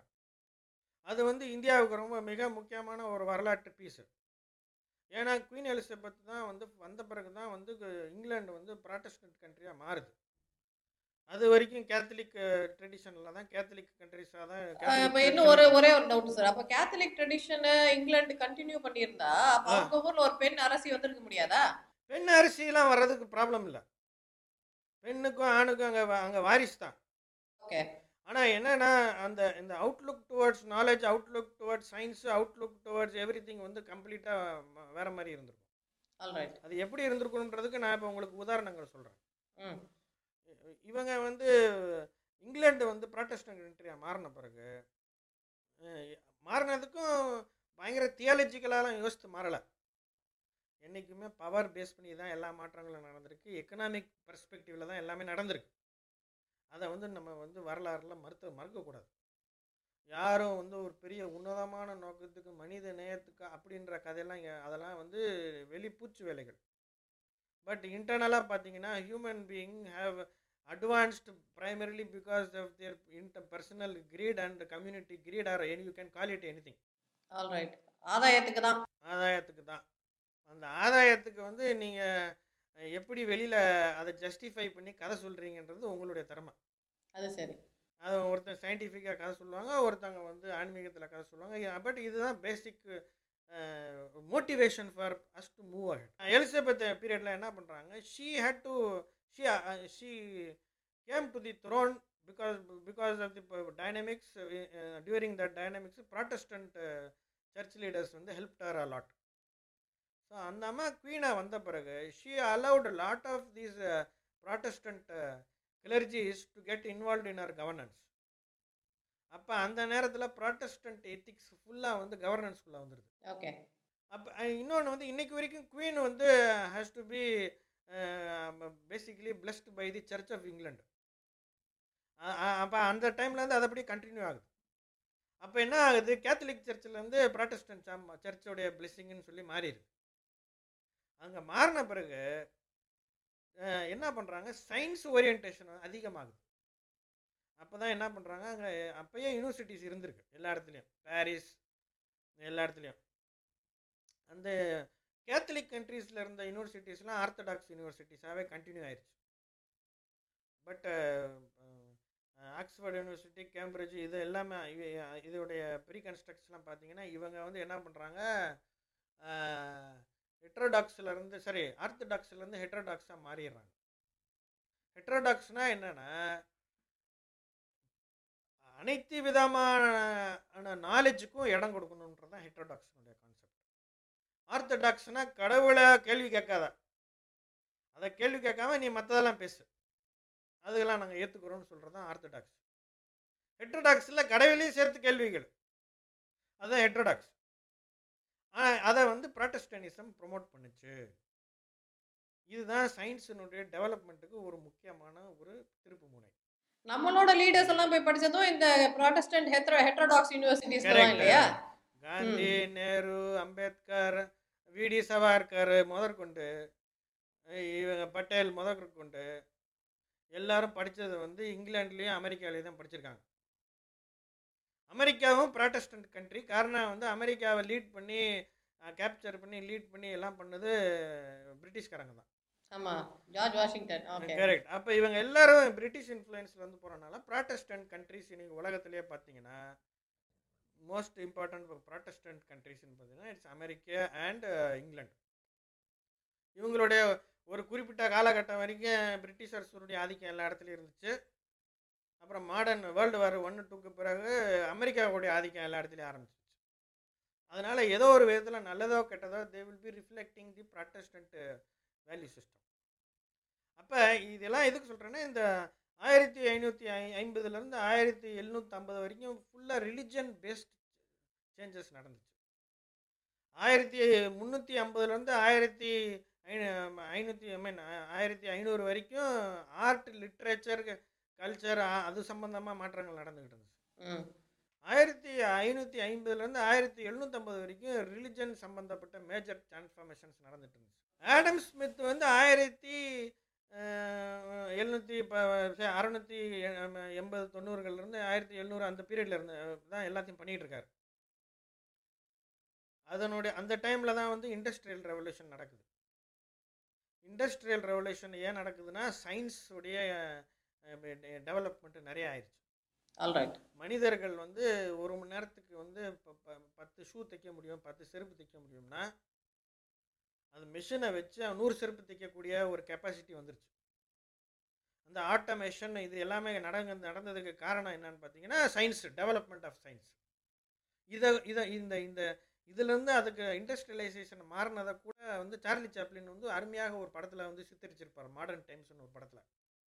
அதை நீங்கள் இப்போ பார்க்க அதில் வந்து சார்லி சாப்ளினுடைய நிறைய படங்கள் பார்த்தீங்கன்னா அந்தந்த காலகட்டங்கள் நடந்த பெரிய ரெவல்யூஷனரி சேஞ்சை வந்து காமன் மேனுடைய லைஃப்பில் என்ன மாற்றத்தை கொண்டு வந்திருக்குன்றதை சித்தரித்து நகைச்சுவையாக படங்கள் எடுத்திருப்பார்.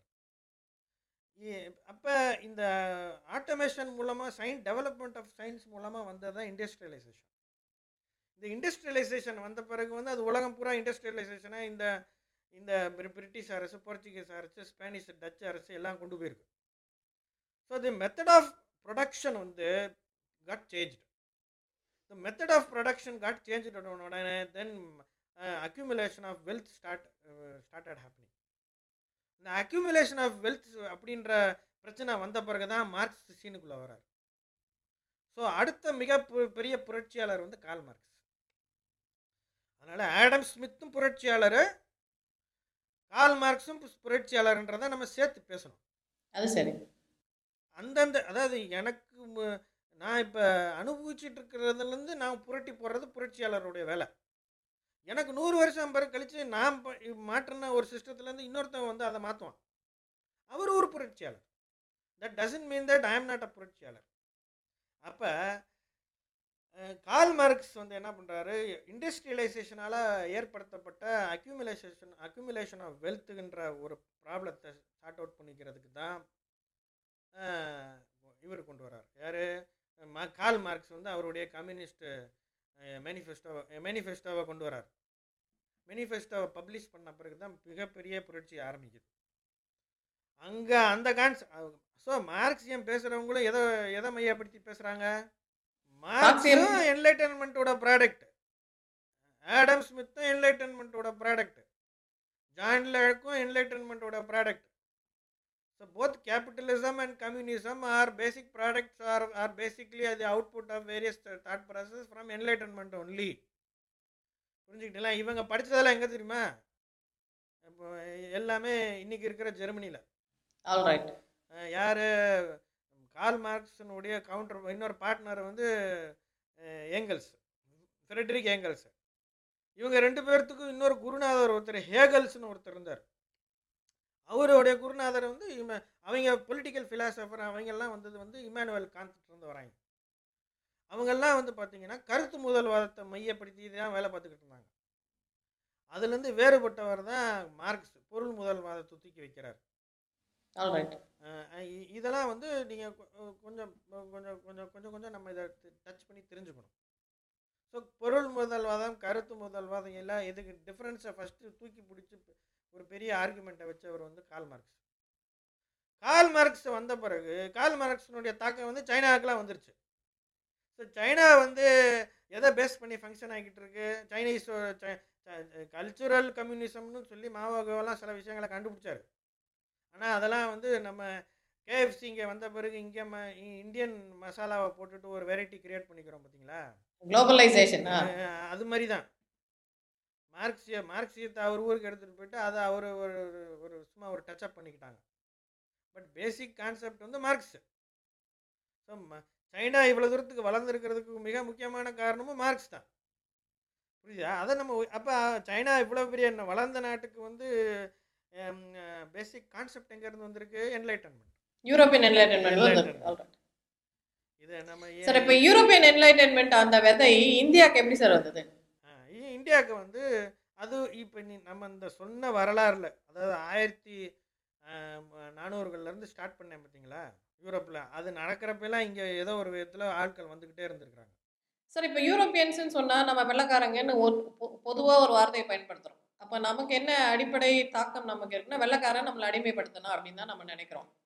ஆனால் வெள்ளைக்காரங்களே நிறைய டைப் ஆஃப் வெள்ளக்காரங்க இருக்கா வகை வகையான வெள்ளைக்காரர்கள் இருக்கிறாங்கல்ல அதை பற்றி கொஞ்சம் சொல்லுங்கள் சார். அதாவது இப்போ நீங்கள் ஒரு பாயிண்ட் சொன்னீங்க வெள்ளைக்காரர்கள் நம்மளே அடிமைப்படுத்தினார்கள்னு சொல்கிறீங்க அதுக்கு முன்னாடியே வந்து பெரும்பான்மையான மக்கள் அடிமைகளாக தான் இருந்திருக்கிறோம். அதை ஃபஸ்ட்டு நம்ம அந்த ஸ்டேட்மெண்ட்டை நம்ம அழுத்தமாக சொல்லணும். அது எப்படி அடிமையாக இருந்தோம்னு சொல்லுங்க.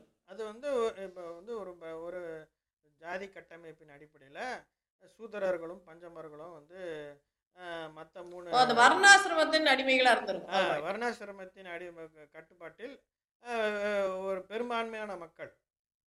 அதாவது 70% பர்சன்ட் இருக்கக்கூடிய சூதரர்களும் பஞ்சமர்களும் அடிமைகளாக தான் இருந்திருக்கிறாங்க. அது இது அடிமைகளாக இருக்கிறதுன்றது வந்து வெறும் இந்த நாட்டில் மட்டும்தான் இருந்துச்சுன்னு கிடையாது. வெவ்வேறு எல்லா நாடுகளிலும் வந்து ஸ்லேவ் கல்ச்சர் தான் இருந்துச்சு. மாஸ்டர் அண்ட் ஸ்லேவ் இந்த மாஸ்டர் அண்ட் ஸ்லேவ் வந்து கொஞ்ச காலத்துக்கு பிறகு ஃபியூடல் சிஸ்டமாக மாறுது. ஃபியூடல் சிஸ்டத்தில் வந்து பிரிட்டிஷ் டெர்மினாலஜியில் பார்க்குறப்ப லார்ட்ஸ் அண்ட் சர்ஃப்ஸ்னுவாங்க இதுதான் மிடிவல் பீரியடில் இருந்த ஒரு செட்டப். அதனால் ஏதோ இங்கே மட்டும்தான் அடிமைகள் இருந்தாங்க. ஆப்பிரிக்காவில் இல்லை இல்லை ஐரோப்பாவில் எல்லாருமே வந்து சேரியட்டில் போய்கிட்டு இருந்தாங்கன்னு நினச்சிக்க கூடாது. ம். எல்லாத்துலேயும் நாலு வர்க்கம் இருந்தது. அந்த உ- உழை- உழைப்பாளர்கள் இடைத்தரகர்கள். கரெக்ட். இது இது மாதிரி ஒரு நாலு பிரிவு வந்து ஆனால் அங்கே கிளாஸாக இருந்துச்சு இங்கே காஸ்ட்டாக இருந்துச்சு. அங்கே வந்து நீங்கள் வந்து கா பணம் வந்தவொடனே நீங்கள் இதுலேருந்து அடுத்த லெவலுக்கு போயிடலாம் இங்கே என்ன பணம் வந்தாலும் நீ வந்து அந்த வட்டத்துக்குள்ளேயே தான் சுற்றணும் அப்போ இங்கே இங்கே வந்து டிவிஷன் ஆஃப் லேபர் அப்படின்னு சொல்லி இந்த ஜாதி கட்டமைப்புக்கு ஒரு சப்பக்கட்டு கட்டுவாங்க. கிளாஸில் அங்கே டிவிஷன் ஆஃப் லேபர் இது this the best form of division labour division of labour which human being have come up இதுன்னு ஒரு மாடலாக இதை சொல்லுவாங்க. இது is not division of labour this is division of people permanently divided based on your birth graded inequality graded அதை base பண்ணி graded inequality வருணாசிரமத்துக்குள்ளே காஸ்ட்டை போய் கரெக்டாக ஃபிட் பண்ணிட்டாங்க. இதெல்லாம் நடந்தது குப்தர் ப- குப்தர் காலத்தில் தான் இதை ரொம்ப ரிஜிடாக கொண்டு வந்தாங்க. அதுக்கான வரலாற்று ப- ஆய்வுகள் அதெல்லாம் ரொம்ப பெரிய அளவில் நடந்திருக்குன்னு நம்ம சொல்லனாலும் basically we can infer it from various writings so as I know it we were anyway அடிமை தான் இப்போ வெள்ளக்காரன் வந்தான் அப்புறம் என்னாச்சு? வெள்ளக்காரன் வந்தான்னு சொல்லக்கூடாது. அதுதான் நீங்கள் நீங்களும் பொத்தாம் பொதுவாக வெள்ளக்காரன் வந்தான்னு சொல்லக்கூடாது. சரி அப்போ எப்படி சொல்லணும்? அப்போ வந்து ஐந்து விதமான ஐரோப்பர்கள் இந்தியாவுக்கு வந்தாங்க. இப்போ இதையும் நீங்கள் இந்த ஐநூறு வருஷம் கான்டாக்ட்ஸ்லேயே நூறு நூறு வருஷத்துக்கு ஃபிக்ஸ் பண்ணிடலாம். அந்த அஞ்சு வெரைட்டியும் ஃபஸ்ட்டு வந்து ஆயிரத்தி நானூற்றி ஐம்பதுகளில் நான் சொன்னேன்ல போர்ச்சுகீஸ் ஸ்பெயின். இவங்க ரெண்டு பேர் தான் வந்து உலக அளவில் வந்து ட்ராவலர்ஸ் அனுப்பி உலகம் ஃபுல்லாக சுற்றிக்கிட்டு இருந்தாங்க. ஃபெர்டினைண்ட் மெங்க மெ- மெகலன் ஒருத்தர் சுற்றினார் அவர் வந்து உலகத்தை ஃபுல்லாக ஒரு வட்டம் அடிச்சுட்டு வந்தவர். ரெண்டு மூணு தடவை போய் எங்கள் அங்கங்கே சிக்கி தவிச்சு திருப்பி சுற்றி வந்து உலகத்தை சுற்றி வந்தவர்னு நினைக்கிறேன். அப்புறமேல்ட்டு கிறிஸ்டபர் கொலம்பஸ். அப்புறமேல்ட்டு இ- இது மாதிரி வாஸ்கோட காமா வாஸ்காட காமா இந்த மாதிரி ஆளுகள்லாம் தான் கப்பலை எடுத்துகிட்டு சு சுற்றிக்கிட்டே இருந்திருக்கிறாங்க. சுற்றி வேறு புதிய அந்த ஆயிரத்தி நானூறுகளில் தான் வந்து அமெரிக்காவும் ஆஸ்திரேலியாவும் கண்டுபிடிக்கப்பட்டது. Newfoundland. பேரே இப்போ நியூ ஃபவுண்டு லேண்ட்லாம் இருக்குது பார்த்துறீங்களா இது எல்லாமே பேர் காரணங்கள் உண்டு. So world I mean world world new world. Old world வந்து ஏஷியா கடல் நிலம் வழியாகவே நடந்து போகக்கூடிய ஒரு நிலப்பரப்பு தான் ஓல்டு வேர்ல்டு புதிய நியூ வேர்ல்டு வந்து கடல் கடந்து போக வேண்டிய போய் கண்டுபிடிக்கப்பட்ட அமெரிக்காவும் ஆஸ்திரேலியாவும் நியூ வேர்ல்டு இதெல்லாம் எப்போ நடந்துச்சுன்னா ஆயிரத்தி நானூறுகளில். போர்ச்சுகீஸுக்கும் ஸ்பானியார்ட்ஸுக்கும் இடையில பிரச்சனை. அப்போ தான் அவங்க என்ன செய்கிறாங்க ட்ரீட்டி ஆஃப் டார்சி டாலர்ஸ்னு சொல்லி ஒரு ட்ரீட்டியை கொண்டு வராங்க. அது ஆயிரத்தி நானூற்றி தொண்ணூற்றி நாலுன்னு நினைக்கிறேன். அந்த அந்த ட்ரீட்டிக்கு பிறகு என்ன ஒரு முடிவுக்கு வராங்கன்னா அமெரிக்கா சவுத் அமெரிக்கா. அப்படின்ற இடத்த மட்டும் ஸ்பெ- ஸ்பெ- ஸ்பானியார்ட்ஸ் பார்த்துக்குங்க. மற்ற இடத்த ஃபுல்லாக வந்து போர்ச்சுகீஸ் பார்த்துக்குவாங்க. கடல்ல ஒரு பக்கம் ஸ்பெ- பிரெஞ்சு போர்ச்சுகீஸுக்கு ஒரு பக்கம் ஸ்பானிஷ் ஸ்பானியர்ட்ஸ் இப்போ இந்த அந்த டிராவலர் சொன்னேன் பார்த்தீங்களா கிறிஸ்டபர் கொலம்பஸ் மெகலன் அதில் மிக முக்கியமான ஒரு டிராவலர் வந்து அமெரிக்கோ வெஸ்பிசி வெஸ்பிசி அவர் தான் அமெரிக்கா. அவருடைய பேர் அடிப்படையில் தான் அமெரிக்கான்ற பேர் வருது. அப்புறமேட்டு சவுத் அமெரிக்காவை கண்டுபிடிக்கிறாங்க. புரிஞ்சுக்கிட்டீங்களா? இப்போ அந்த சவுத் அமெரிக்காவில் நீங்கள் பார்த்தீங்கன்னா பிரேசில் மட்டும் வேற வேற போர்ச்சுகீஸ் கண்ட்ரி மற்ற மற்ற எல்லா கண்ட்ரியும் வந்து ஸ்பானியார்ட்ஸ் ஸ்பானிஷ் பேசுகிறவங்களா இருப்பாங்க. அது ஒரு ஒரு ஒரு ஒரு குறிப்பிட்ட ஒரு செட்டப்பில் தான் அது இந்த டாரிஸ் டாலர்ஸில் தான் செட் ஆச்சு. இந்த ஒப்பந்தம் ஃபார்ம் பண்ண பிறகு ஆயிரத்தி நானூற்றி தொண்ணூத்தெட்டில் வாஸ்கோடாகமா போர்ச்சுகஸ் போர்ச்சுகல்லேருந்து வராரு இந்தியாவுக்கு. வந்து வந்து இங்கே கொச்சின் கிச்சின்லாம் இறங்குறாரு. இறங்கி இங்கே சுற்று வட்டாரத்துல எல்லாம் பார்த்து என்ன நிலவரங்கள்லாம் என்னன்றதை தெரிஞ்சுக்கிட்டு அப்புறமேல்ட்டு அவர் ரெண்டு மூணு தடவை போயிட்டு போயிட்டு வராரு. இவங்க போயிட்டு இவங்க என்ன செய்கிறாங்க இப்போ ட்ராவலர்ஸ் என்ன பண்ணுவாங்க இங்கே வந்து ஒரு சில பேசிக்ஸ்லாம் எடுத்துகிட்டு சாம்பிள் எடுத்துகிட்டு போயிடுவாங்க திருப்பி போய் அதுக்கு அங்கே என்ன எது எதுன்னு சொல்லிட்டு அங்கேருந்து திருப்பி வந்து ட்ரேடை ஸ்டார்ட் பண்ணுறது ஃபர்ஸ்ட் இங்க இருக்கிற சாம்பிள் எடுத்துட்டு போய் அங்க மார்க்கெட் வேல்யூ இருக்கான்னு செக் பண்ணிட்டு வந்து ஆனால் ட்ராவலர்ஸ் வந்து ட்ரேட் வேல்யூக்காக வர்றதில்ல.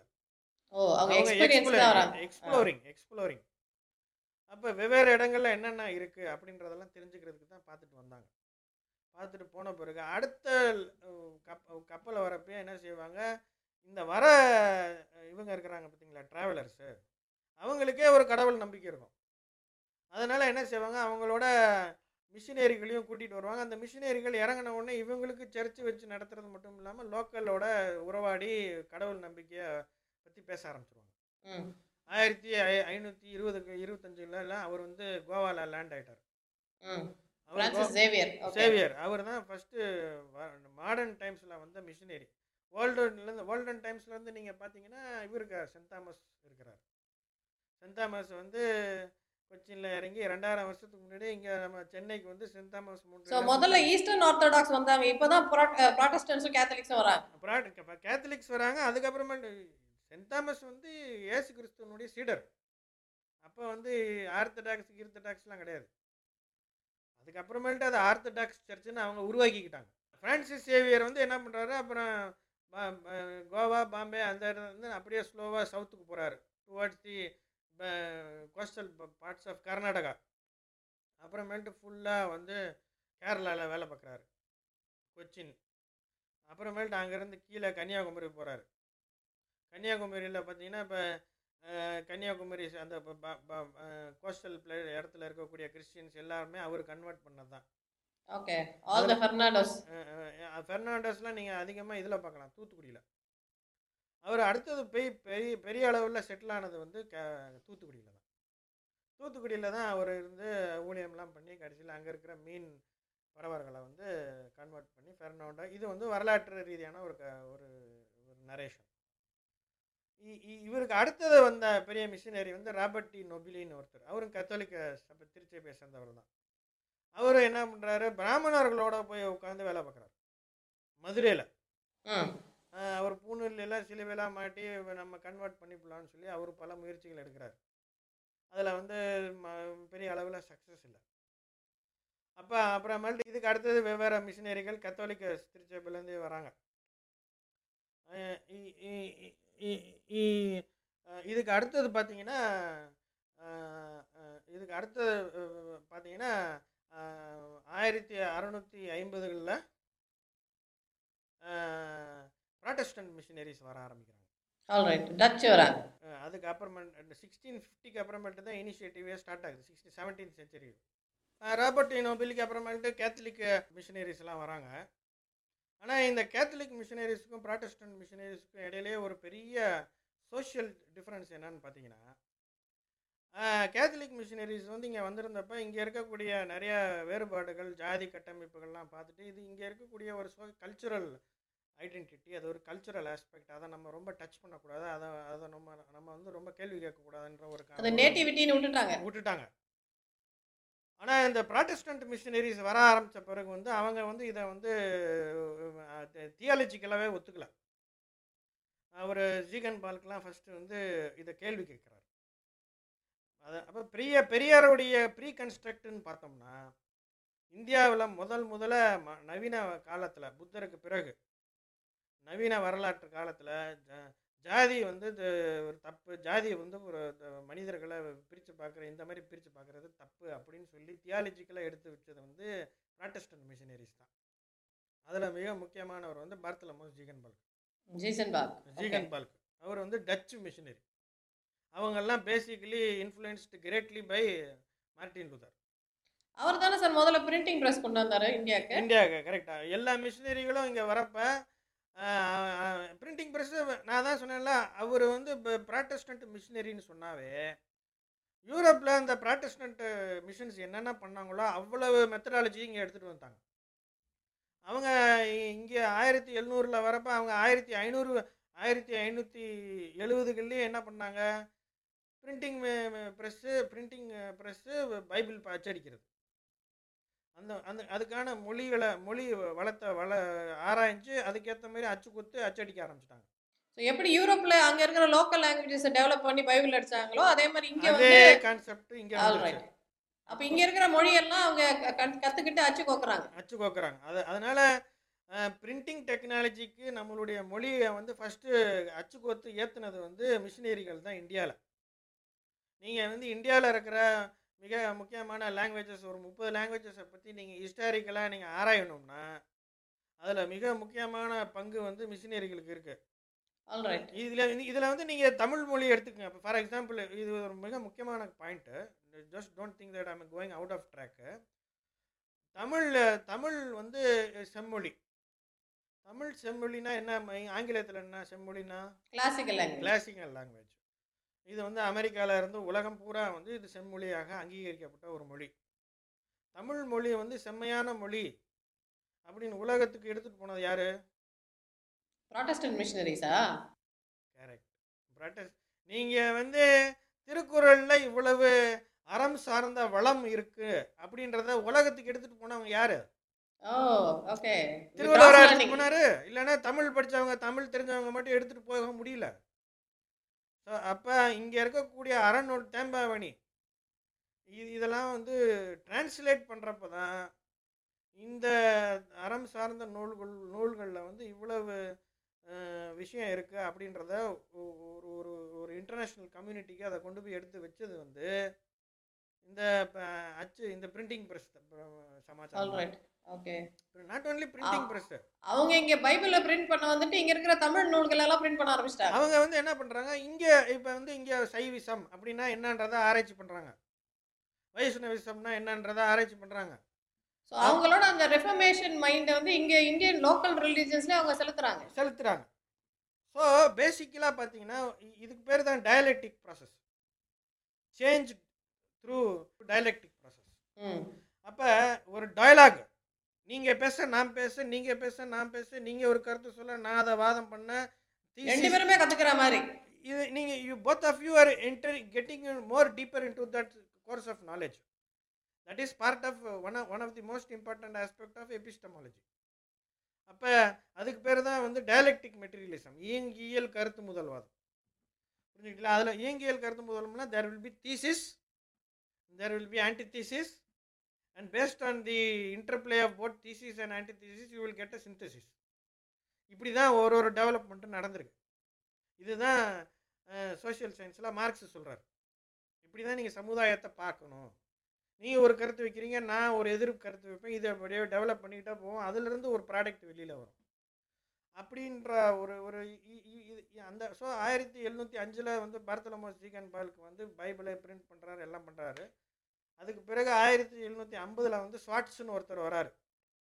அவர் ஸ்கூல் ஆரம்பித்து எல்லா இடத்துலையும் ஸ்கூல் ஸ்கூல் ஆரம்பிச்சிடுறாங்க அப்போ ஆயிரத்தி இல்ல அதே காரணத்துக்காகவா? இப்போ வந்து இப்போ அவங்க பள்ளிக்கூடம் மாற வைக்கணும்னு ஏன் அவங்களுக்கு தோணுச்சு? இங்க முன்ன வந்து எல்லாருக்கும் கல்வின்றது கிடையாது இல்லையா? கரெக்ட் அப்போ அவங்க வந்து பாரத்துல மஸ்ஜித் கண்பாலுக்கு இவங்கெல்லாம் இந்த மிஷினரிகள்லாம் கீழ்த்தட்டு மக்கள். இங்கே இருக்கக்கூடிய அடிமைகளாகவும் இங்கே இருக்கக்கூடிய விவசாய கூலிகளாகவும் இங்கே இருக்கக்கூடிய ஒதுக்கப்பட்ட அன்னைக்கு இருந்த பஞ்சமர்களை பஞ்சமர்களோட தான் இவங்க பஞ்சமர்கள் கீழ்த்தட்டு மிகவும் பிற்படுத்தப்பட்ட பிற்படுத்தப்பட்டவர்களோட தான் இவங்க வந்து ஊழியம் பண்ணி உறவாடி இருக்கிறாங்க. அப்போ அவங்களுடைய பேசிக் மாடல் வந்து ரொம்ப சிம்பிள் மேடம் யூரோப்பில் ஃபாலோ பண்ணது. ஒரு சர்ச்சு ஒரு பள்ளிக்கூடம் ஒரு ஆஸ்பத்திரி. இதுதான் அவங்களுடைய model education health spiritual guidance guidance அதுக்கப்புறமேல்ட்டு அதை வந்து எதுக்கு பயன்படுத்துனாங்க இதுக்கு பயன்படுத்துனாங்க அடிமைப்படுத்துறதுக்கு அப்படி இப்படிலாம் நம்ம வாதாடிக்கிட்டே இருக்கலாம். பட் அவங்களுடைய மாடல் வந்து ஏற்கனவே நான் வந்து பிராமணர்களுக்கோ இல்லாட்டி பிராமணிக்கல் சிஸ்டத்துக்கு அடிமையாக இருந்தேன். இப்போ பிரிட்டிஷர் சிஸ்டத்துக்கு அடிமையாக இருக்கிறேன். இதுல வந்து relatively only you can analyse நம்ம வந்து ஐடியாலஜிக்கலாக தியரிட்டிக்கலாக நீங்கள் நிறைய பேசலாம். ஆனால் நீங்கள் வந்து ரியாலிட்டின்னு வரப்போ வந்து you will have to compromise and decide on one of these two அது சரி. எது நம்ம சர்வைவலுக்கு பெட்டர்னு அவங்க சூஸ் பண்ணியிருப்பாங்க ஸ்கூல் ஆரம்பிக்க படிக்க வைக்காதானே நீங்கள் பைபிளை படிக்க வைக்க முடியும்? இப்போ அதே ப்ராசஸ் தான் இப்போ நிறைய பேர் இப்போ மற்ற ரிலீஜன்ஸ் இப்போ பண்ண ஆரம்பிச்சிருக்கிறாங்க. அதே ப்ராசஸை இப்போ ஃபாலோ பண்ணுறாங்க அப்போ நீங்கள் பாட்டு சொல்லி கொடுக்குறோம் மெடிடேஷன் சொல்லி கொடுக்குறோம் யோகா சொல்லிக். சமஸ்கிருதம் சொல்லித் தரோம். அப்படி சமஸ்கிருதம் தேவ பாஷையை சொல்லி கொடுக்குறோம். இதெல்லாம் part process this is basically into Sanskritization இப்போ இப்போ நீங்கள் கேட்குறீங்க பார்த்தீங்களா அது வந்து பார்ட்லி வந்து that is a process of westernization இப்போ so the alternate சான்ஸ்கிரிட்டைசேஷனுக்கு the only available alternate for the people in India was westernization தான். மிஷினரிகள் வந்து ஒரு பேசிக் ரவுண்டு எல்லாத்தையும் ஒரு பார்த்துட்டு போயிட்டு இருக்கிற காலகட்டத்தில் தான் நெக்ஸ்ட்டு வந்து ட்ராவல் எக்ஸ்ப்ளோரர்ஸ் வந்து இப்போ சொல்லி கொடு கலெக்ட் பண்ணி கொடுத்துருக்கிற இன்ஃபர்மேஷனை பேஸ் பண்ணி ட்ரேடர்ஸ் வராங்க. எலிசபெத் பீரியடில் வந்து அவங்க என்ன செய்கிறாங்க ஈஸ்ட் இந்தியா கம்பெனியை வந்து இங்கே ஃப்ரான்ச்சைசி மாரி இங்கே அனுப்புகிறாங்க ட்ரேட் பண்ணுறதுக்கு பர்மிஷன் கொடுத்து அனுப்புகிறாங்க கரெக்ட் இப்போ நீங்கள் கேட்டிங்க பார்த்தீங்களா அங்கே அவங்கெல்லாம் நடக்கிறப்ப இங்கே என்ன நடக்குதுன்னு? ஆயிரத்தி நானூற்றி தொண்ணூற்றி எட்டு ஆயிரத்தி ஐநூறுலேருந்து ஆயிரத்தி அறநூறு வரைக்கும் இந்த மிஷினரிகள் ஆக்டிவிட்டி இந்தியாவில் நடந்திருக்கு. ஆயிரத்தி நானூற்றி தொண்ணூத்தெட்டில் வாஸ்கோடாகாமா வராரு. அதுக்கு அடுத்தது மிஷினரிகள் வராங்க. ஐம்பது வருஷம் கழித்து மிஷினரி வராங்க. அதுக்கு அடுத்து ஐம்பது வருஷம் கழித்து ட்ரேடர்ஸ் வந்துட்டாங்க. இப்போ பார்த்தீங்கன்னா பிரிட்டிஷர்ஸ் அப்போ தான் சீனுக்குள்ளே வராங்க. ஈஸ்ட் இந்தியா கம்பெனின்ற பேரில். வந்து அவங்களும் இங்கே வந்து பல பிரச்சனைகள் பல ஆட்களை தகர்த்து ஜஹாங்கீர் அப்படி இப்படின்னு சொல்லி ஜஹாங்கீரோட எல்லாம் குட்டி போர் போர் மாதிரிலாம் நடத்தி சில செட்டில்மெண்ட்டுக்கு வராங்க. வந்த பிறகு ஆயிரத்தி சூரத்தில் வந்து இறங்குறாங்க. ஆயிரத்தி அறநூற்றி எட்டில் சூரத்துலேருந்து கிளம்பி அப்படியே கன்னியாகுமரி வழியாக கேரளா கோஸ்டல் கேரளா வழியாக கன்னியாகுமரி வழியாக அவங்க வந்து சென்னைக்கு வராங்க. இன்றைக்கி இருக்கிற மெட்ரா சென்னை அன்னைக்கு இருந்த மெட்ராஸ். அன்றைக்கி மெட்ராஸ்னு கூட இல்லை. அப்போ அந்த மெட் புலிகேட் லேக்குக்கு மேலே அவங்க நகர்ந்து இன்னும் சொல்லப்போனால் மசூலிப்பட்டினத்தில் தான் ஆயிரத்தி தொள்ள அறநூற்றி பதிமூணு பதினாலுலாம் அங்கே தான் போய் செட்டில் ஆகிருக்கிறாங்க அப்புறம் என்ன பண்ணுறாங்க ஆயிரத்தி அறநூற்றி இருபதுகளில் வந்து இந்த நெல்லூர் டிஸ்ட்ரிக்ட் இன்றைக்கி இருக்கிற ஆந்திரா நெல்லூர் டிஸ்ட்ரிக்டில் வந்து துர்காராயப்பட்டினம்னு ஒரு இடம் இருக்குது அங்கே தான் இவங்க ஒரு ட்ரேடிங் ட்ரேடிங் வேலைகளை ஸ்டார்ட் பண்ணுறாங்க இது வந்து புலிகேட் லேக்குக்கு மேலே இருக்கிற ஒரு ஏரியா ஸ்ரீஹரிகோட்டா தாண்டி அந்த. சைடு அப்போ தான் என்ன பண்ணுறாங்க அங்கே வைக்க வேணாம் நம்ம வந்து இப்போ புலிகேட் லேக்குக்கு கீழே சவுத்தில் வைப்போம்னு சொல்லி இன்றைக்கி இருக்கிற கோட்டை இருக்குது பார்த்தீங்களா சென்ட் ஜார்ஜ் ஃபோர்ட் கோட்டை. அந்த சென்ட் ஜார்ஜ் ஃபோர்ட் கோட்டையில் வந்து போ ஒரு புள்ளியை வைக்கிறாங்க. அப்புறம் என்ன செய்கிறாங்க டே லண்டனுக்கு இங்கிலாந்துக்கு தெரியாமலே இவங்க இங்கே கோட்டை கட்ட ஆரம்பிச்சிடுறாங்க. That is the time when they decided that it, uh, our our post trading to be in be saint George fort area அப்படின்னு. அது உருவா சென்ட் ஜார்ஜ் கோட்டையை கட்டின பிறகு தான் நம்ம சென்னைக்கு வந்து அனைத்து விதமான ஒரு ஒரு ட்ரேடிங் சென்டராக மாறுது. அப்புறம் ட்ரேடிங் சென்டராக மாறி எக்கனாமிக் ஆக்டிவிட்டியை கூட்டினவுடனே ஆட்டோமேட்டிக்காக மற்ற இன்ஸ்டிடியூஷனல் பில்டிங்லாம் ஸ்டார்ட் ஆயிடும் இது எப்போனா ஆயிரத்தி அறநூறுலேருந்து கிட்டத்தட்ட ஒரு நூறு வருஷமாக இந்த ஈஸ்ட் இந்தியா கம்பெனி வந்து எஸ்டாப்ளிஷ் பண்ணுறாங்க உடனே வந்து டயராவை போட்டு எம் மெமராண்டம் ஆஃப் அண்டர்ஸ்டாண்டிங்கை போட்டு அடுத்த நாள் வேலை ஆரம்பிக்கல. அங்கே என்ன பண்ணுறாங்க இங்கே இருக்கக்கூடிய அந்த டைமில் இருந்தக்கூடிய நாயக்கர்கள் அன்றைக்கி அன்னைக்கு திப்பு அந்த எனக்கு முஸ்லீம் இன்வைடர்ஸ் ஒவ்வொருத்தரும் இவங்களோட சேர்ந்து அவங்களோட சேர்ந்து இங்கே இருக்கக்கூடிய உள்நாட்டு பொருளை அவங்களும் எல்லாரும் தீவிரமாக இன்வால்வ் ஆகிட்டாங்க அப்போ இங்கே வந்து ஒரு பர்டிகுலர் ராஜா இருந்தார் அப்படின்ற கான்செப்ட் கிடையாது. தமிழ் இன்னைக்கு இருக்கிற மெட்ராஸ் பிரசிடென்சியில் அந்த டைம்லேயே நிறைய மாற்றங்கள் நடந்திருக்கு. மராட்டா கிங்ஸ் வந்து தஞ்சாவூர் பெல்ட்டில் வந்து நாயக்கர்களுக்கு பிறகு ஒரு ஒரு குறிப்பிட்ட டைம் அவங்க இருந்திருக்கிறாங்கன்னு வச்சுங்களேன். ஆயிரத்தி அறநூற்றம்பதுலேருந்து ஆயிரத்தி எழுநூற்றம்பது நூறு வருஷம் வரைக்கும் அவங்க அங்கே இருந்திருக்காங்க. அப்போ இங்கே வந்து நிறைய நிறைய ஒரு இந்த மாதிரி குட்டி குட்டி கிங்ஸுக்கு குட்டி இடையில வந்து ஈஸ்ட் இந்தியா கம்பெனியும் விளாண்டுருக்காங்க அவன் வந்து மாடர்ன் கன் பவுடரை கண்டுபிடிச்சி தூக்கிட்டு வந்து இங்கே வந்து கன் பவுடரை வச்சு மிரட்டணுன்னா இவங்க கத்தி கத்திகளை வச்சு சண்டை போட்டுக்கிட்டு இருந்தவங்களுக்கு பிரச்சனை ஆயிடுச்சு. அப்போ பிரிட்டிஷ்காரங்களை வந்து மெர்சினேரியா பயன்படுத்தி தான் ராஜாக்கள் இருந்துக்கிட்டு இருந்த காலத்தில் அடியாள் மாதிரி வச்சிருந்தாங்க வச்சிருந்தாங்க. சொஃபிஸ்டிகேட்டட் மெர்சினேரியா இருக்கிறப்ப சரி மெர்சினேரியா என்ன நினச்சா இவ இவங்களே இவ- இவங்களே இவங்களுக்கு நம்ம ஏன் இது பண்ணி நம்மளே இதை எல்லாம் கேப்சர் பண்ணணும்னு சொல்லி ஸ்டார்ட் பண்ணிட்டாங்க.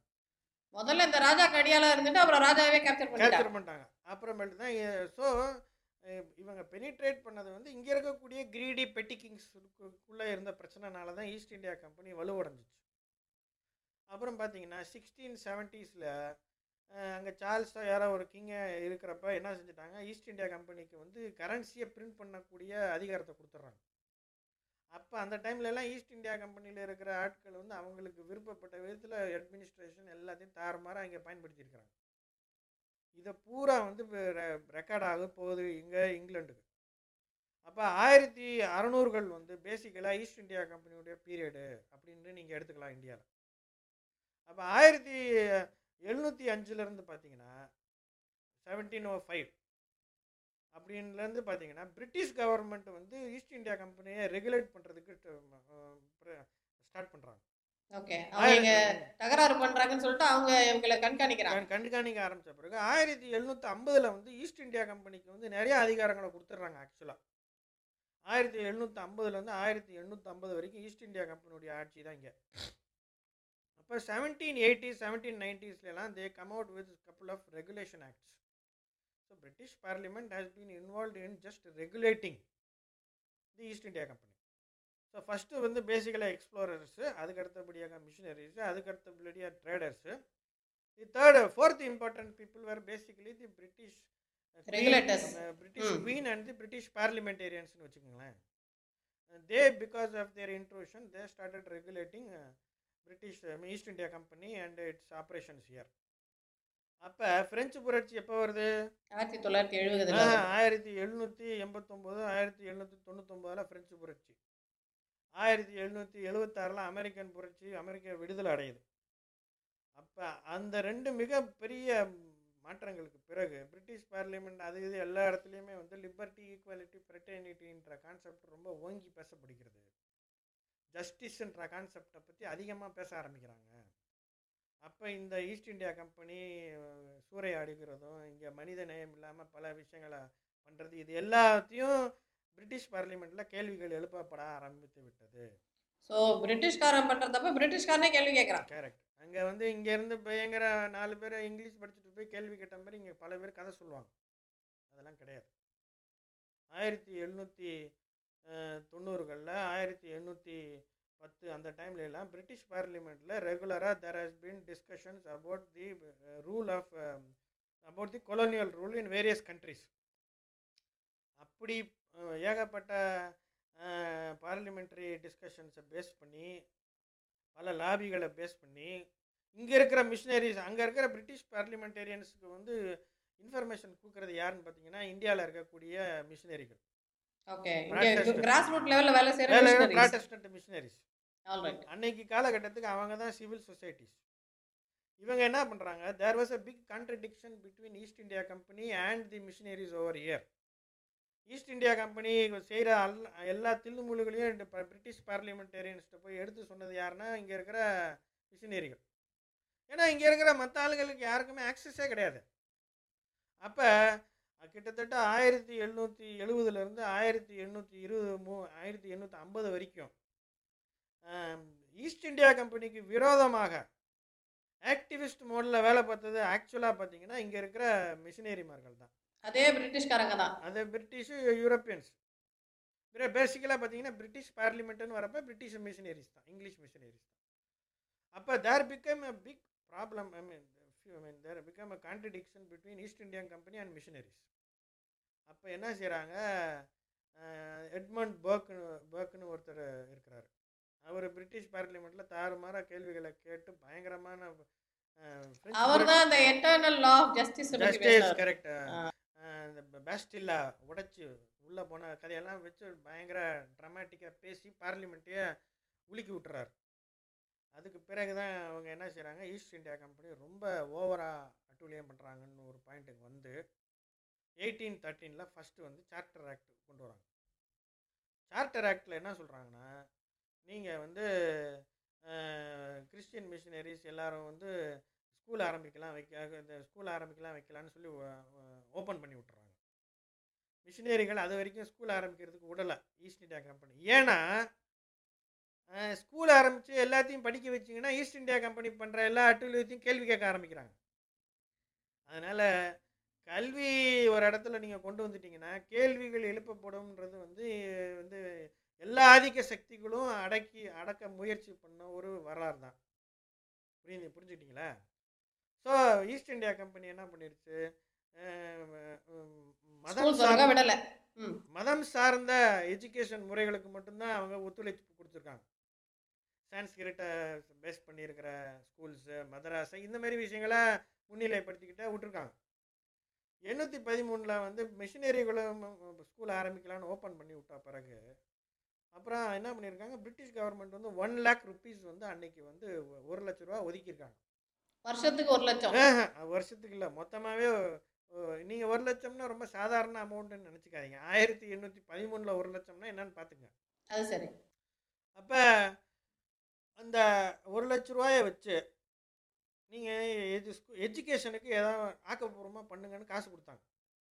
அப்புறம் என்ன பண்ணிட்டு முடிச்சிட்டாங்க. ஆயிரத்தி முப்பத்தி மூணில் திருப்பி நெக்ஸ்ட் சார்ட்டர் ஆக்ட் இந்த ஆயிரத்தி எண்ணூற்றி பதிமூணுலேருந்து ஆயிரத்தி எண்ணூற்றி முப்பத்தி மூணுக்குள்ளே இருபது வருஷம். இருபது வருஷத்தில் எல்லா ஃபீட்பேக்கும் போயிடுச்சு பிரிட்டிஷ் பார்லிமெண்ட்டுக்கு இவங்க வந்து மதம் சார்ந்த விஷயங்களை தான் பண்ணிக்கிட்டு இருக்காங்க. அப்படின்னு. இதில் இன்னொரு வரலாற்று பின்னணி இருக்குது அது வந்து என்னென்னா ஆயிரத்தி எண்ணூற்றி பதிமூணுலேருந்து எண்ணூற்றி முப்பத்தி மூணு வரைக்கும் வந்து இது இருந்திருக்கு. அது பேர் என்ன? பிரைமரி ஸ்கூல் எஜுகேஷனை பற்றி ஒரு கம ஒரு கமிட்டி போட்டு ஆராய்ச்சி பண்ணியிருக்கிறாங்க அப்புறம் எண்ணூற்றி முப்பத்தி மூணுலேருந்து ஆயிரத்தி அம்ம எண்ணூற்றி ஐம்பத்தி மூணு வரைக்கும் ஹையர் எஜுகேஷனுக்கு என்ன நடக்குதுன்றதுக்கு ஒரு கமிட்டி போட்டிருக்காங்க. அதனுடைய அவுட்புட் தான் வூட்ஸ் டெஸ்பேச் இப்போ பார்த்தீங்கன்னா ஆயிரத்தி எண்ணூற்றி முப்பத்தி மூணில் வந்து second charter act charter act eighteen thirty த்ரீல வந்து என்ன சொல்கிறாங்க இங்கே எஜுகேஷன் வந்து சரியில்லை. இது எல்லாமே ரிலீஜியஸ் பேஸ் இருக்குது அப்படி இப்படின்னு சொல்லி ஒரு கன்க்ளூஷன் வந்துட்டு எயிட்டீன் தேர்ட்டி ஃபோரில் இவர் வராரு. யார்? லார்ட் மெக்கலே லார்ட் மெக்கலே வந்து நம்ம பொதுவாகவே வில்ல மாதிரி காமிக்கிறோம். லார்டு மெக்கலே வந்து ஒரு லிபரல் பார்லிமெண்ட் லிபரல் தாட் உள்ள ஒரு பா British parliamentarian he basically was from the Whigs party Whigs பார்ட்டினா என்ன சார்? அதோட சிக்னிஃபிகன்ஸ் சார் விக்ஸ்னா இப்போ அங்கே அன்னைக்கு காலகட்டத்தில் ரெண்டு பார்ட்டி இருந்துச்சு. மிக முக்கியமான பார்ட்டி. ஒன்று விக்ஸு இன்னொன்று டாரிஸ்ன்னு பேர். டாரிஸ்ன்றவங்க அன்னைக்கு இருந்த முத முதலாளித்துவத்தோட இருக்கக்கூடிய த- முதலாளிகளுக்கும் அதிகாரத்தில் இருக்கக்கூடியவர்களுடைய கட்சி. விக்ஸ்ன்றவங்க அன்னைக்கு இருந்த முற்போக்கு சிந்தனையாளர் கீழ்த்தட்டு மக்களுக்காக இப்போ குரல் எழுப்பக்கூடிய ஒரு கட்சி. அவர் லார்டா இருந்தாலும் அவர் கீழ்த்தட்டு மக்களுக்காக பிரிட்டன்ல குரல் இல்லை. அவர். லார்டுன்றது வந்து நீங்கள் எப்படின்னா அவங்க ஒரு குறிப்பிட்ட டைமுக்கு அப்புறம் லார்ட்ஷிப் கொடுக்கறது அது அது- அதனால அவருக்கு எப்போ லார்ட்ஷிப் கொடுத்தாங்க என்னன்றது தெரில அவர் பூர்வீகமாகவே ஒரு பெரிய லார்டு குடும்பத்துலேருந்து பிறந்து வந்தவரான்றது தெரில எனக்கு தெரில அதை நம்ம weekend dig it out and figure it out but அவர் வந்தார் அப்புறம்? பட் அவர் வந்த பிறகு என்ன பண்ணிட்டாரு? ஃபஸ்ட்டு இந்த இங்கே இருக்கிற எஜுகேஷன் சிஸ்டத்தை பார்த்துட்டு this education system is purely based on religion promoting religious unscientific concepts தான். So now we will have to completely make it secular அதாவது மத சார்பு அஹ், இன்மை அற்ற மத சார்பு டச் இல்லாமல் ஒரு ஒரு ஒரு எஜுகேஷன் சிஸ்டத்தை கொண்டு வரணுன்ற ஒரு கன்க்ளூஷனுக்கு வந்துட்டாங்க. அவங்க யூரோப்லயும் இப்ப இங்கிலாந்துலயும் அந்த மாதிரி எஜுகேஷன் தான் இருந்திருக்கு. கரெக்ட் அப்போ தான் அப்போ தான் அவங்க அங்கேயே போராடி கொண்டு வந்துக்கிட்டு இருக்காங்க. அப்போ செக்யுலர் எஜு செக்யுலர்ன்ற கான்செப்ட் அங்கே ஆல்ரெடி வந்துருச்சு. இந்த செக்குலர் கான்செப்டை ஃபஸ்ட்டு சொன்னவர் மார்ட்டின் லூத்தர் தான். எப்போ ஆயிரத்தி ஐநூற்றி அறுபதுகளில் அவர் ஒரு புத்தகத்தில் ஒரு ஒரு ஒரு எஸ்ஏ எழுதுகிறப்ப அதில் வந்து செப்பரேஷன் ஆஃப் ஸ்டேட் அண்ட் சர்ச்சுன்றதை பற்றி தெளிவாக எழுதியிருக்கிறார். அதனு அதை வந்து அப்புறமேல்ட்டு பல ஃபிலாசபர்ஸ் எடுத்து அதை டெவலப் பண்ணி செக்யுலர்ன்ற கான்செப்டை கொண்டு வராங்க. செக்யுலர்ன்ற கான்செப்ட்னா இந்தியாவில் வந்து அதை வேறு மாதிரி கொண்டு போயிட்டாங்க. எப்படின்னா இப்போ நான் உட்காந்துருக்கிறேன் நான் நான் வந்து செக்யுலர்னா உடனே என்ன செய்யுது கிறிஸ்டியன் முஸ்லீம் இந்து எல்லா படத்தையும் மூணு சேர்த்து வச்சுக்கிறது. எல்லா சாமியும் எ- மாதிரி. எல்லா சாமியும் ஒன்றா மூணா ஏழா பட் எல்லாத்துக்கும் நான் வந்து எல்லாத்தையும் சப்போர்ட் பண்ணுறேன் எல்லாத்தையும் ஒரே தூரத்தில் வச்சுருக்கேன்னு பின்னாடி வச்சுக்கிறது. ஆனால் நீ வந்து சாமியவே நீ படமே விற்கக்கூடாதுன்றது தான் செக்யுலர் கான்செப்ட் கவர்மெண்ட் ஆஃபீஸ்னால் அதுக்குள்ளே சாமி படமே இருக்கக்கூடாது. அதுதான் செக்யுலர் கான்செப்ட் ஆனால் நம்ம என்ன பண்ணுறோம் எல்லா சாமி படத்தையும் உள்ளே வச்சுக்கிட்டு சாமின்ற கான்செப்ட் இருக்குது அப்படின்றத அதிகாரப்பூர்வமாக ஆதரிக்கிறது.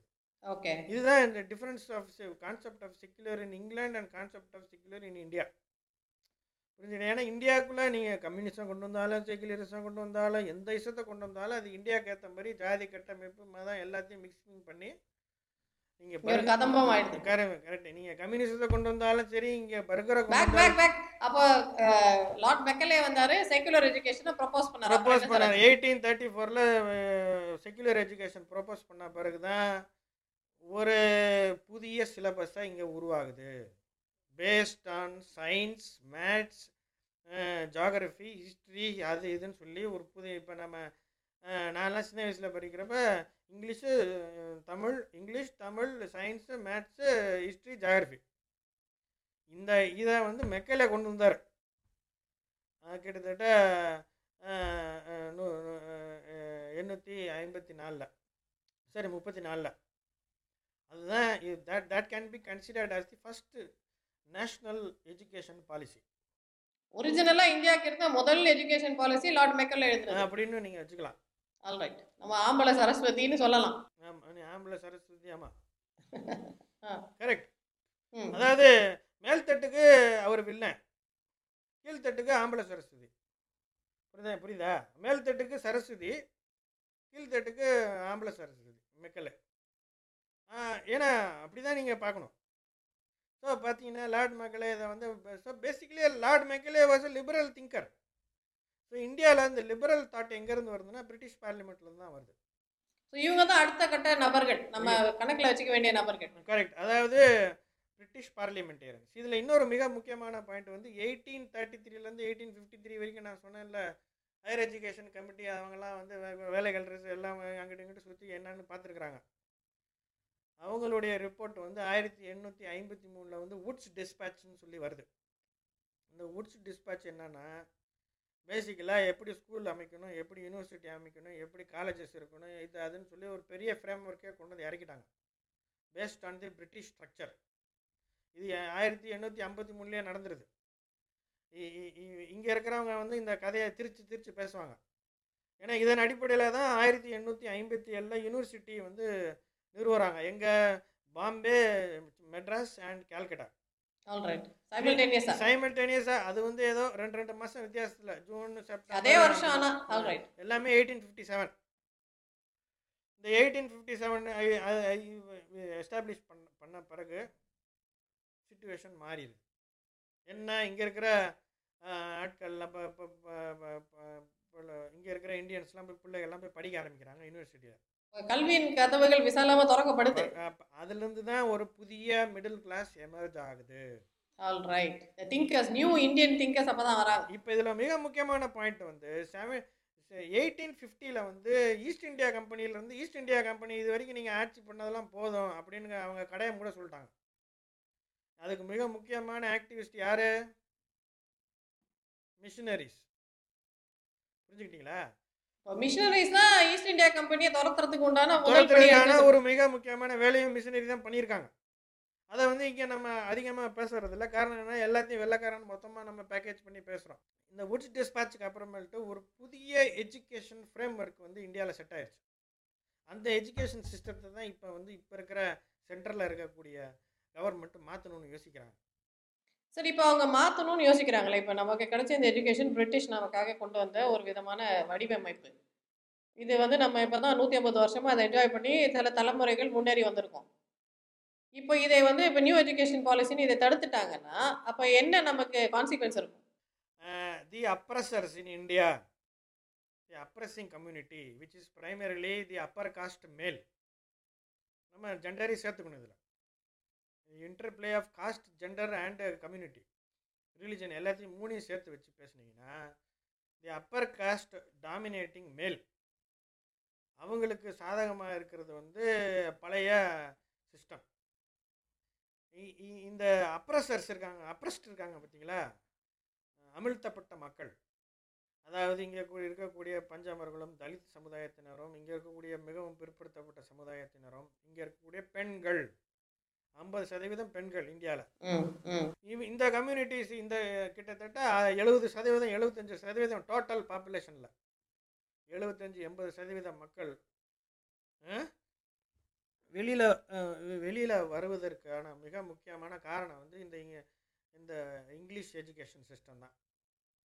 இதை வந்து நம்ம திருப்பி முடக்கணும்னா தான் நம்ம we can take back our position அப்படின்றதுல இந்த அப்ரஸிங் மேல் டாமினன்ட் கம்யூனிட்டி வந்து தெளிவாக இருக்காங்க. அவங்க என்ன செய்கிறாங்க இதில் திருப்பி நம்மளை வந்து பின்னோக்கி குலக்கல்வியை நோக்கியோ மெடிவல் ஏஜஸை நோக்கி கொண்டு போகிறதுக்கான அனைத்து வேலைகளையும் பண்ணுறாங்க ஆனால் அதில் அதில் வந்து நம்மளுடைய பிற்போக்குத்தனமான சில சென்டிமெண்ட்ஸை வச்சு அரசியல் பண்ணுறோம் பார்த்தீங்களா அது என்ன சார் நம்மளோட பிற்ப நம்மளோட வீக்னஸ் எங்க? நம்ம எப்போ ஏமாறுறோம் நம்ம நம்ம இப்போ இப்போ வந்து தாய்மொழி தாய்வழி கல்வி. தாய்மொழி கல்வி அப்படி இப்படின்லாம் சில சென்டிமெண்ட்டாக சில பேசுகிறோம் அதெல்லாம் நம்ம தாய்வழி கல்வினா தாய்வழி கல்வியில் கற்றுக்கிறதுக்காக ஆனால் ப்ராப்பர் ரிசோர்ஸ் டெவலப்மெண்ட் இங்கே பண்ணவே இல்லை. நீங்கள் இன்ஜினியரிங்கை தாய்வழியில் கல்வியில் படி படிக்கிறத வந்து நீங்கள் கஷ்டப்பட்டு ரொம்ப திக்கி தண்ணீர் படிக்க வைக்க வேண்டியதாக இருக்குது தமிழ்லேயே படிக்க வைக்கணும்னா. ஆனால் இங்கே இங்கே வந்து ஒரு குறிப்பிட்ட டைம் இருக்கும் இங்கிலீஷ் வெர்சஸ் தமிழ்ன்ற ஒரு கான்செப்டில் கொண்டு போயிட்டாங்க. ஆனால் அது தேவை அது வந்து தேவையற்ற ஒரு கான்செப்ட் ஒரு ஒரு பக்கம் எனக்கு தாய்மொழி இன்னொரு பக்கம் எனக்கு தரத்தை உயர்த்துகிற மொழி. இது ரெண்டும் எனக்கு முக்கியம். இரு கண்கள் போல. இல்லை இப்போ இந்த நமக்கு வந்து இத்தனை வருஷமா இங்கிலீஷ் எஜுகேஷன் இருக்கிறதுனால தானே சைனா நம்மளை இன்னும் பீட் பண்ணாம இருக்கிறாங்க. அவங்களுக்கும் நமக்கு இருக்கிற ஒரே டிஃபரன்ஸ் நமக்கு இங்கிலீஷ் வருது அவங்களுக்கு இங்கிலீஷ் வரல. அது உங்களுக்கு தெரியுது வெகுஜன மக்களுக்கு தெரியல ஆனால் வெகுஜன மக்கள் ஆள் மனசில் என்ன இருக்குது இன்றைக்கும் ஒரு ரிக்ஷா ஒரு சா சராசரி கீழ்த்தட்டு மக்கள்கிட்ட போய் இருக்க குடும்பத்தில் போய் உங்கள் பிள்ளை என்ன பண்ணணும்? உங்கள் நீங்கள் வாழ்வாதாரம் உயர்ந்த பிறகு நீங்கள் என்ன பண்ணுவீங்க? கேட்டால் என் பிள்ளைக்கு நல்லா பள்ளிக்கூடத்தில் சேர்ப்பேன் என்ன பள்ளிக்கூடம்னா ஒரு இங்கிலீஷ் இங்கிலீஷ் மீடியம் பள்ளிக்கூடத்தெல்லாம் சேர்க்கணும்னு சொல்லி டயலாக் விட்றாங்களா இல்லையா? அங்கே வந்து அவங்க இங்கிலீஷ் வந்து தப்பு இங்கிலீஷ் ஆங்கிலேயர் அந்த சென்டிமெண்ட்லாம் அங்கே கிடையாது. அப்போ சோஷியோ எக்கனாமிக் டெவலப்மெண்ட்டுக்கு தேவையான விஷயம் வந்து என்னது? English knowledge English knowledge English knowledge காரணம் என்னன்னா இன்னைக்கு வந்து அஹ், நீங்க இப்ப வந்து எ- நீங்க எதை பத்தி சார் இப்போ? Overall sir globally English is the language of science இப்போ நம்ம கண்டுபிடிக்கிற எல்லாத்தையும் இங்கிலீஷ்ல தானே எல்லாரும். சொல்றாங்க. அதனால தான் நான் என்ன சொல்றேன் நீங்க இங்கிலீஷா தமிழான்றத போட்டு ரெண்டு ஒரு ஒரு காம்படிஷனுக்குள்ள கொண்டு போய் வைக்காதீங்க. ரெண்டு குதிரை இங்கிலீஷும் வேணும் தமிழும் தமிழே வேணும். எனக்கு அறம் சார்ந்த விஷயங்களை நான் தமிழ்ல எடுத்துக்கிறேன். நீங்க ஆன்மீக அறிவியல் சார்ந்த விஷயங்களை நான் ஆங்கிலத்தில் அறிவியல் சார்ந்த விஷயத்த நான் வந்து ஆங்கிலத்திலேருந்து எடுத்துக்கிறேன். நீங்கள் வந்து ஹிந்தி கண்டிப்பாக தேவைன்னு சொல்கிறவங்க பத்து பேர் எடுத்து பார்த்தீங்கன்னு வச்சுக்கலாம் மேடம். அதில் ஏ ஏழு பேருக்கு இங்கிலீஷ் தெளிவாக தெரிஞ்சிருப்பாங்க. அவங்க ரெண்டு மொழி தெரிஞ்ச பிறகு தான் மூணாவது மொழி தேவைன்னு சொல்லி கூவுறாங்க. அவங்க சொ அது ஒரு கூட்டம். தமிழ் மொழி தான் தேவை இங்கிலீஷ் ஹிந்தி மொழி வேணான்னு சொல்லி ஒரு கூட்டம் போடுறாங்க சத்தம் போடுறாங்க பார்த்தீங்களா அதில் பார்த்தீங்கன்னா அந்த பத்து பேரில் ஏழு பேருக்கு இங்கிலீஷ் தெரியாது. புரிஞ்சுக்கிட்டீங்களா? அவங்களுடைய இயலாமையினால் இவங்க ரெண்டு பேருமே வந்து வெகுஜன மக்களுக்கு பிற எதிர் எதிர்த்து தான் வேலை பார்க்குறாங்க வெகுஜன மக்களோட வெற்றி பாதையை இவங்க பிளாக் பண்றாங்க. பேக் பண்ணுறாங்க இவங்க ரெண்டு பேருமே ஒருத்தங்க வந்து ஹிந்தி வேணும்னு அரசியல் பண்ணுறாங்க இன்னொருத்தங்க ஹிந்தி ஹிந்தி தேவையில்லைன்னு அரசியல் பண்ணுறாங்க ஆனால் ரெண்டு பேருமே நான் என்ன சொல்கிறேன் சிலபஸில் உனக்கு தமிழும் இருக்குது இங்கிலீஷும் இருக்குது சிலபஸில் இருக்கிற மொழியை ஒழுங்காக சொல்லி கொடுத்தா இங்கிலீஷ் தெளிவாக தெரிஞ்ச பிறகு அவன் தாய்மொழியை பாதுகாக்கணுன்றது புத்தி அவனுக்கு ஆட்டோமேட்டிக்காக வந்துடும் ஸோ நீங்கள் போய் புகு அதை போய் புகுத்த வேணாம். ஆங்கிலம் தெளிவாக சொல்லி கொடுத்துட்டா தாய்மொழியை நம்ம பாதுகாக்கணும். மூணாவது மொழி நமக்கு தேவையில்லைன்ற தெளிவான புரிதல் வந்துடும் நீங்கள் அதனால் பார்த்தீங்கன்னா ஹிந்தி வேணும் வேணும்னு சொல்கிறவங்களும் இங்கிலீஷ் தெளிவாக பேசுகிறாங்க இங்கிலீஷ் ஹிந்தி வேணான்னு சொல்கிற ஒரு பெரிய ஒரு ஒரு சில அரசியல்வாதிகள் வீட்லேயும் பார்த்தீங்கன்னா இங்கிலீஷ் தெளிவாக பேசுகிறாங்க அதனால் இங்கிலீஷை எவங்களும் யாருமே வந்து புறக்கணிக்கணும்னு பேசவே இல்லை. ஆனால் கீழ்த்தட்டு மக்களுக்கு இங்கிலீஷ் வேணாம்னு சொல்லி புறக்கணிக்கிறாங்க. காரணம் என்னென்னா கீழ்த்தட்டு மக்கள் ஆங்கில வழி கல்வி பார்த்துட்டாங்கன்னா கூகுளில் டக்கு டக்குன்னு அடிச்சிடலாம்னா டாக்டர் ஷாலினி யார்? அவங்க பேக்ரவுண்ட் என்ன? எல்லாமே everything is available English access to knowledge கிடைச்சிரும். அப்போ நாலேஜ் இஸ் பவர் இல்லையா? அந்த. பவர் கிடைக்க கூடாதுன்னு நினைக்கிறாங்க.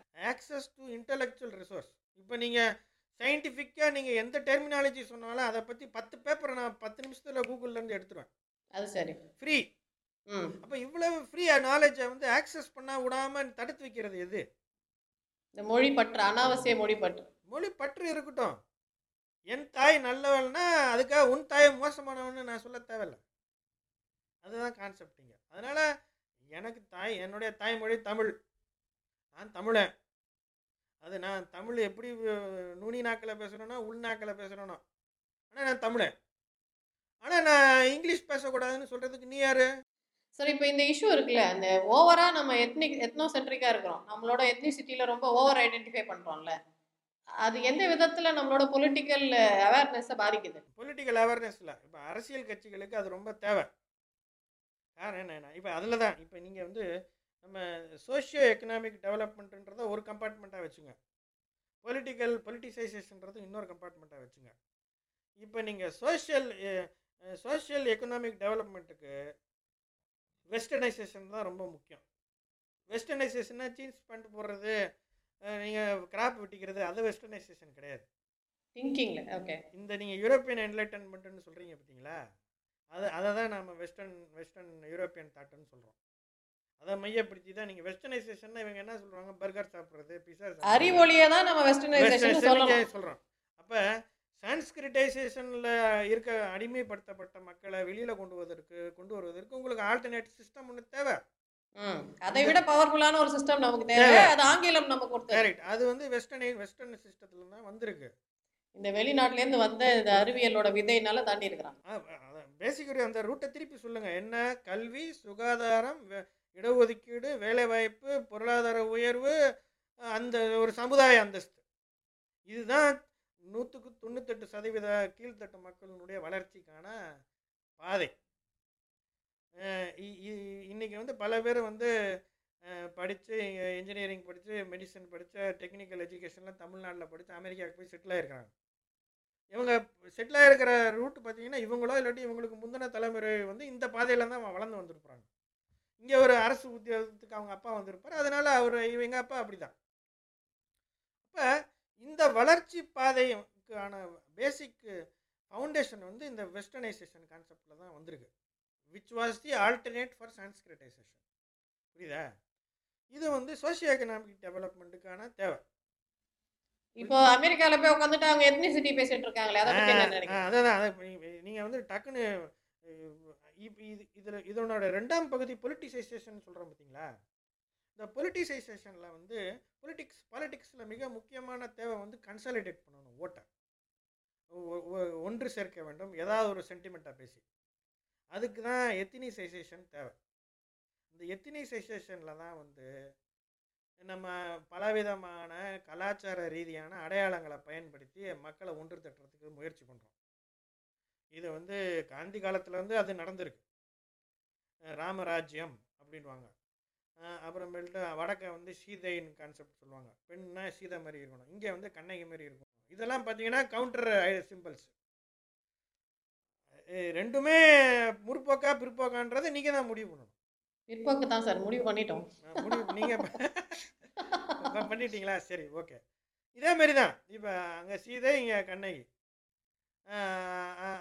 அங்கே வந்து ஒரு கான்செப்ட் இங்கே ஒரு கான்செப்ட் எப்படி இது ஆனால் எல்லாமே இந்த கலாச்சார ரீதியான அடையாளங்களை மையப்படுத்தி காமிச்சுக்கிட்டே இருப்பாங்க. ஆனால் கலாச்சார அடையாளங்களை வந்து நம்ம முற்றிலும் புறக்கணிச்சிட முடியாது. காரணம் என்னென்னா மனுஷன் இன்னும் அளவுக்கு இந்த அந்த அளவுக்கு கலாச்சார அடையாளங்களுக்கெல்லாம் அப்பாற்பட்டு இன்னும் வளரல. அதனால் நீங்கள் வந்து எத்தினிசைசேஷனை இவங்க என்ன செய்கிறாங்க ஓட்டை கன்வெர்ட் பண்ணிக்கிறதுக்கு எத்தினிசைசேஷனை பேச வேண்டியதாக இருக்குது எல்லாரும் இந்த கயிறு கட்டிக்கோங்க இந்த கயிறு கட்டினவங்கள இவங்களுக்கு ஓட்டு போடுங்கன்ற மாதிரியா?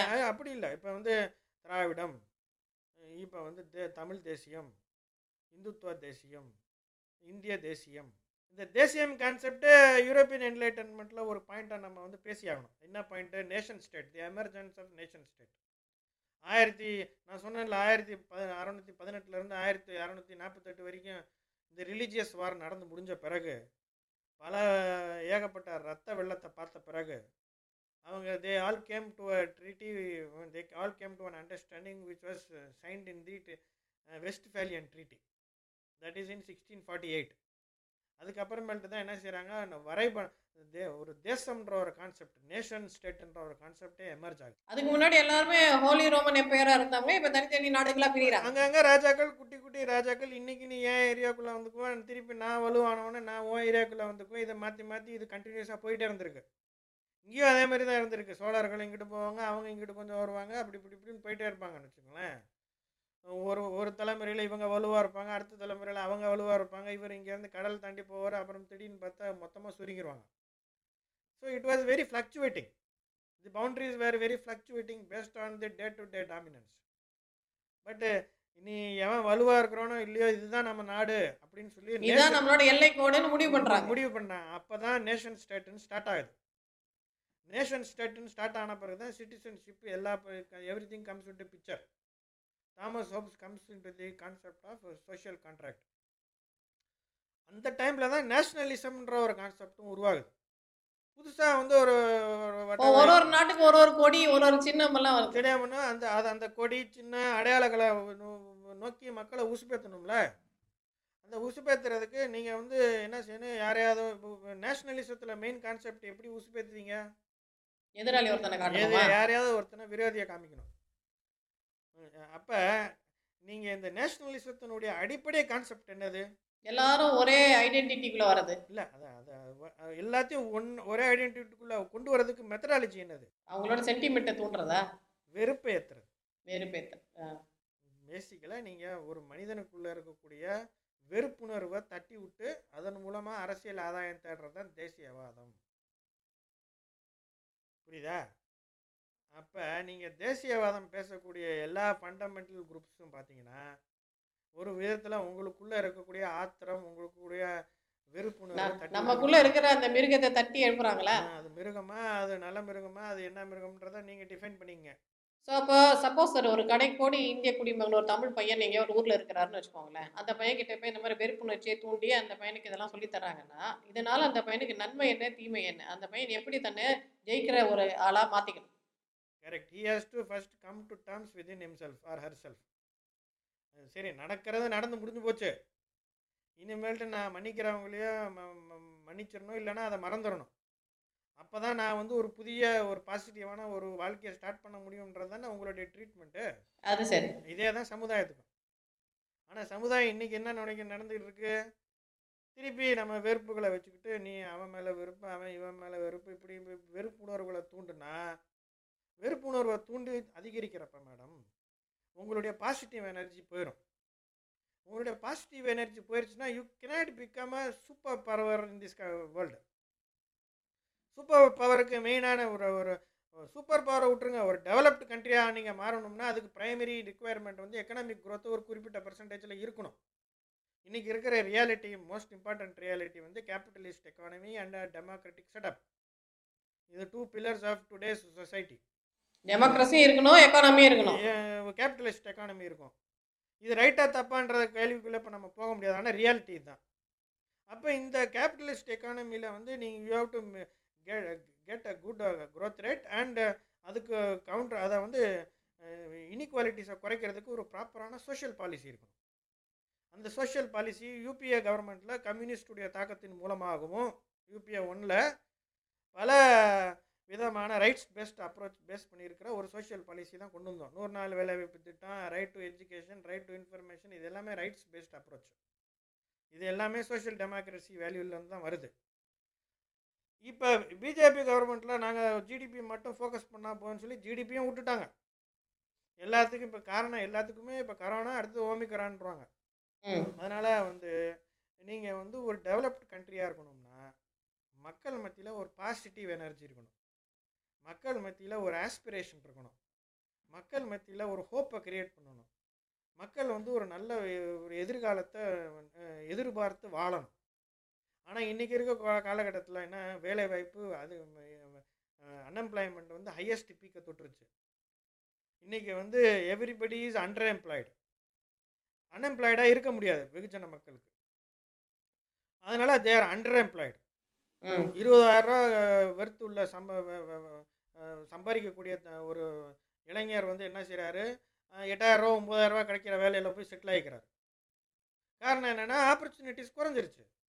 மேடம் இந்தியாவில் வந்து ஒரு பர்சன்ட் ஜிடிபி வளர்ச்சி இல்லைன்னா வீழ்ச்சினா ஒரு பர்சன்ட் ஈக்குவல் டு கிட்டத்தட்ட கிட்டத்தட்ட ஒன்றரை லட்சம் ஜாப்ஸ் பர் இயர் புரிஞ்சுக்கிட்டீங்களா? அப்போ எட்டு பர்சன்ட் எட்டரை பர்சன்ட் வளர்ச்சியில் வந்து நம்ம இன்றைக்கி மைனஸ் எட்டு பர்சன்ட் இருக்கிறோம்னா எத்தனை பேர் வேலை எத்தனை பேருக்கு வேலை போயிருக்குன்றதை நீங்கள் முடிவு பண்ணுங்க. இத்தனை பேருக்கு வேலை போயிருந்தா எத்தனை பேர் குடும்பங்களில் வருமானம் போயிருக்கும்?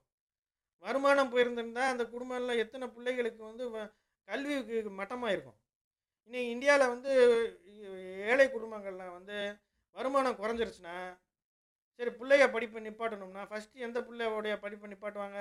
வேலைக்கு போகக்கூடிய வயசுல இருக்கிற பிள்ளையோட படிப்பை நிப்பாட்டுவாங்க. ஃபஸ்ட்டு பொம்பளை பிள்ளையோடைய படிப்பை நிறுத்தி நிறுத்திடுவாங்க. என்ன என்னதான் இருந்தாலும் ஆம்பளை பிள்ளை படிக்கணும். பொம்பளை பிள்ளை படிப்பை நிறுத்திடுவோன்னு ஃபஸ்ட்டு பொம்பளை பிள்ளை படிக்கிறத நிறுத்தி விட்டு அது வே வெளியில் வேலைக்கு போகிற வயசில் இல்லைனாலும் வீட்டு வேலையை பார்க்க விட்டுட்டு கொஞ்ச நாள் கழித்து சீக்கிரமே வெளியில் வேலைக்கு அனுப்ப பார்ப்பாங்க. அப்போ இங்கேயே உங்களுக்கு ஜெண்டர் டிஸ்கிரிமினேஷன் ஸ்டார்ட் ஆயிடுது. ஸோ பாவர்ட்டி நீங்கள் ஜிடிபி குரோத் ரேட்டு குறைய குறைய குறைய குறைய it will start reflecting in your family environment also particularly with respect to caste and gender அப்போ திருப்பி கீழ்த்தட்டு மக்கள் வந்து இந்த கடந்த கடந்த முப்பது ஆண்டு இருபது முப்பது ஆண்டுகளில் வந்து எவ்வளவோ பெர்சன்டேஜ் மக்களை வந்து நம்ம பிலோ பாவர்ட்டி லைன்ல இருந்து மிடில் கிளாஸ் கொண்டு வந்திருக்கிறோம். அவங்க அவ்வளோ பேர் இந்த கடைசி ஏழு வருஷத்தில் கீழே போயிட்டாங்க. ஓகே. அப்போ அவங்க இப்போ திருப்பி வறுமை கோட்டின் கீழே போயிருக்கிறாங்கன்னா எங்கே போயிருக்காங்க?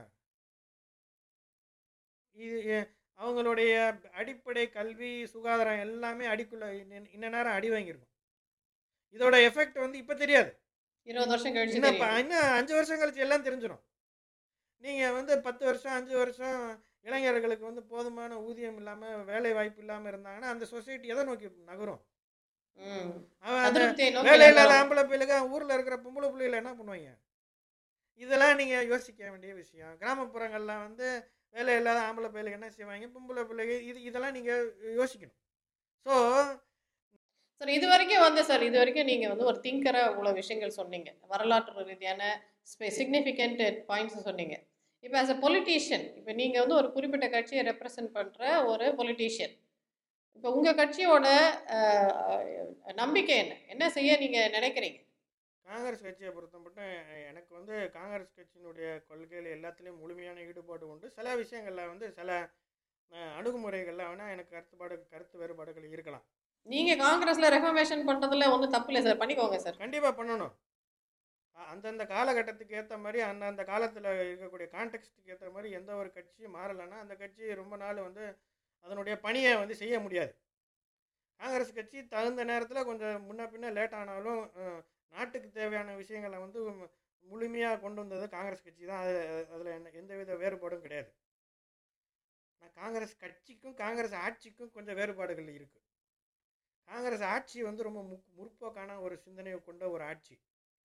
ஆனால் காங்கிரஸ் கட்சி வந்து இன்னும் பிற்போக்கான ஆளுகளை வந்து கொண்ட ஒரு கட்சியாக தான் இருக்குது that is so you have to understand the difference between Congress ஆட்சி அண்ட் காங்கிரஸ் கட்சி.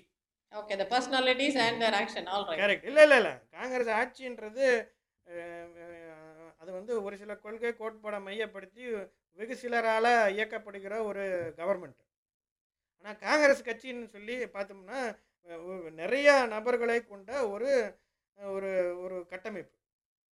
அதை வந்து காங்கிரஸ் ராகுல் காந்தி அவர்கள் தெளிவாக சொல்லியிருப்பாரு என்ன?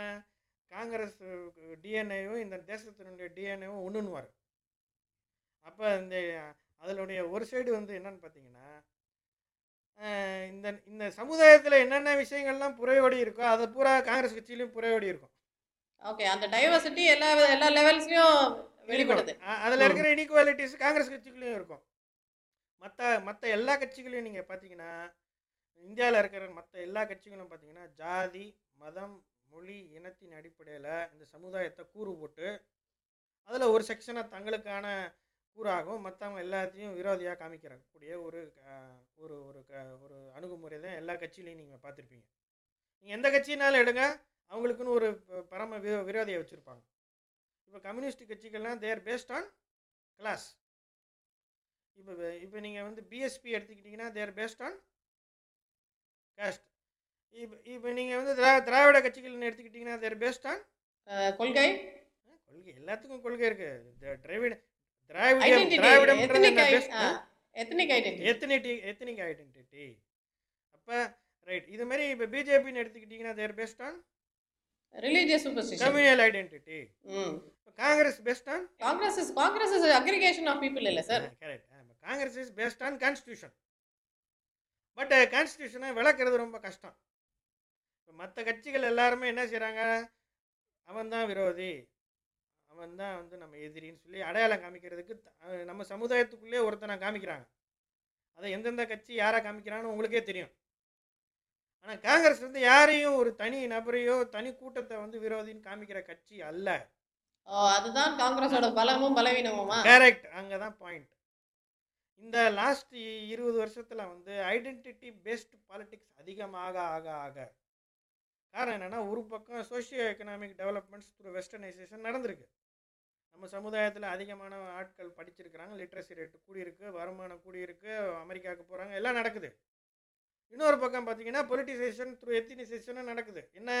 அவன் வந்து அங்கே சீதன்றான் இங்கே நம்ம கண்ணகின்றோம். அவன் வந்து அங்கே சார் நம்ம ஊர் மக்கள் அமெரிக்காவுக்கு போனாலும் அங்க போய் கோயில் தானே சார் கட்டுறாங்க? கரெக்ட் அதை நீங்கள் நீங்கள் உங்களுடைய எஜுகேஷன் சிஸ்டத்தில் அதை பற்றி பேசவே இல்லையே நீங்கள் that is the weak point நீங்கள் வந்து ஒரு நல்ல டெக்னோக்ராட்டாகவும் நல்ல இன்ஜினியராகவும் நல்ல கேமராமேனாகவும் நல்ல இதெல்லாம் சயின்டிஸ்ட்லாம் உருவாக்குறீங்க. பட் சமுதாயத்தை பற்றின ஒரு புரிதல் அறிவை வந்து நீங்கள் சொல்லி கொடுக்கவே இல்லையா ஸ்கூல்லேயும் காலேஜ்லேயும் அதனால தான் இப்போ பார்த்தீங்கன்னா அவங்க அங்கே வந்து சீதையை பேசுகிறாங்க இங்கே நம்ம கண்ணகியை பேசுகிறோம் அவங்க அங்கே பசுமாடை பேசுகிறாங்க நம்ம இங்கே காளமாடை பேசுகிறோம் இது ஒரு சட்டன் ஐடென்டிட்டிஸ் இப்போ இந்த ஐடென்டிட்டிஸ் எவ்வளோ தூரத்துக்கு நீங்கள் பயன்படுத்தணும்?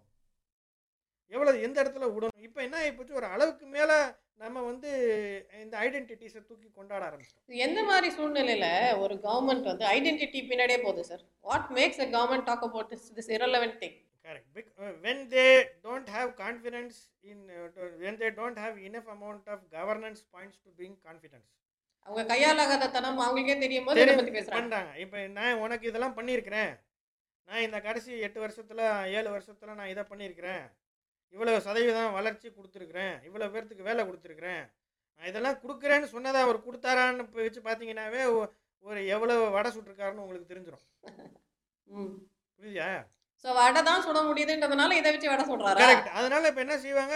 ஃபைனலாக வந்து வந்து இப்போ ஒன்றும் இல்லை. ஒரு சாதாரண குடும்பத்தில் பார்த்தீங்கன்னா புருஷன் எல்லா விதமான அட்டிலித்தையும் பண்ணிடுவான் கடைசியில் வந்து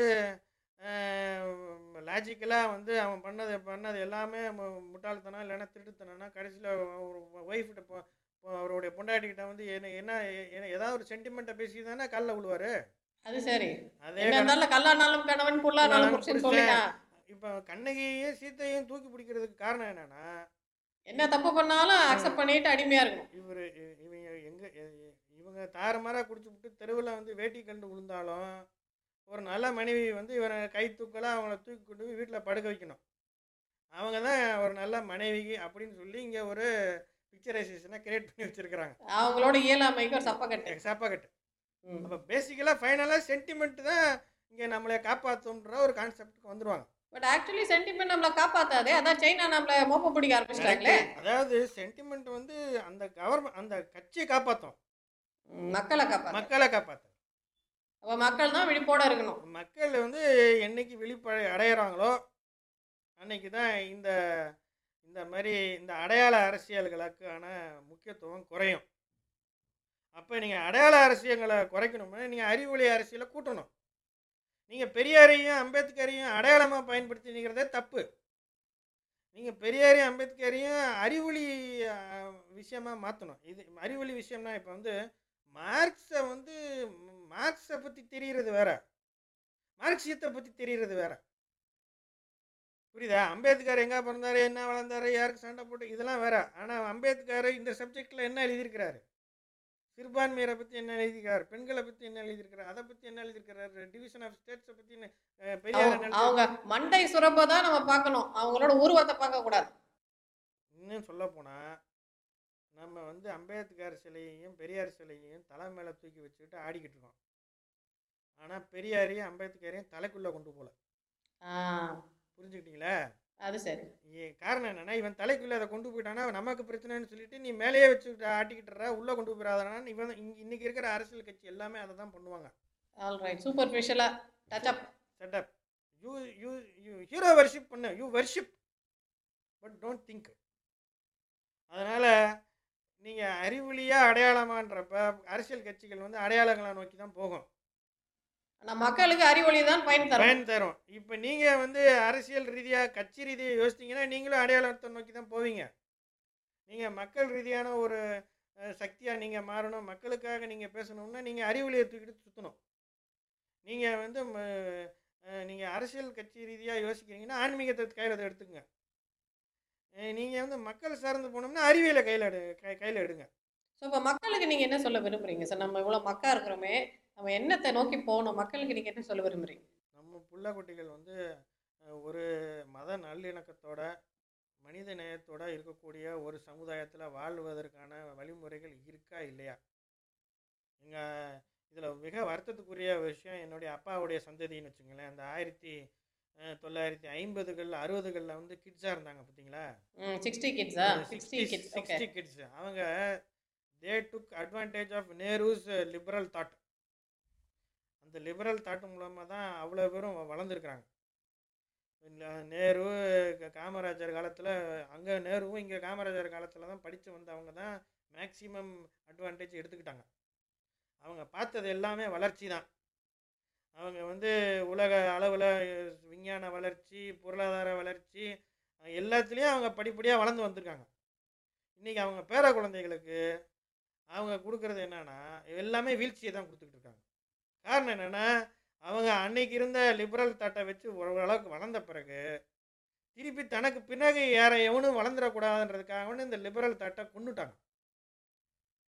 இப்போ இந்த கடைசி இருபது ஆண்டு காலத்து முப்பது ஆண்டு காலத்தில் ஒரு ஆன்டி இன்டலெக்சுவல் வேவ் ஒன்று இருக்குது ஆன்டி இன்டலெக்சுவல் வேவ் இருந்திருக்கு. இந்த கடைசி முப்பது நாற்பது வருஷத்தில் ஆன்டி இன்டலெக்சுவல் வேவில் இப்போ இருக்கிற தலைவர்கள் இருக்காங்க பார்த்தீங்களா எழுபது வயசு அறுபது வயசுக்கு மேலே இருக்கிறவங்க. அவங்க தலைவர் ஆகிறதுக்கு ஒரு முக்கியமாக முக்கியமான காரணம் மற்றவங்கள பூரா வந்து யோசிக்க வைக்காமல் இருந்தது தான் காரணம். அது வந்து இது இது இதுக்கு பேர் தான் ஆன்டி இன்டலெக்சுவல் வேவ் இந்த கேப்பில் வந்து இந்த வந்து இந்த க- கடவுள் நம்பிக்கை இதை எல்லாத்தையும் வச்சு அதாவது பிள்ளையார பண்ண நம்ம அந்த காலத்திலே காஸ்மெட்டாலஜி பண்ணிட்டோம் சர்ஜரி பண்ணிட்டோம் அப்படி இப்படின்னு சொல்லி அது பேர் என்ன பிரதமர் சொன்னார் அது என்ன என்வாயர்மெண்டல் சேஞ்செல்லாம் ஒன்றும் கிடையாது அதெல்லாம் பொய். இப்படின்னு பேசுகிற அளவுக்கு அதாவது தன்னை ஏ தனக்கு ஏத்தாப்புல டாக்டர்ஸுகளையும் அதிகம் படித்த டாக்டர்களை வச்சுக்கிட்டு இந்த மாதிரி ஒரு கதை சொல்கிறப்ப அதுக்கு கை தட்டுறாங்க பார்த்தீங்களா படித்தவங்க அந்த ஹிப்போக்ரஸி தான். அப்போ இந்த மாதிரி ஒரு சூழ்நிலையை நீங்கள் என்ன சொல்லுவீங்க?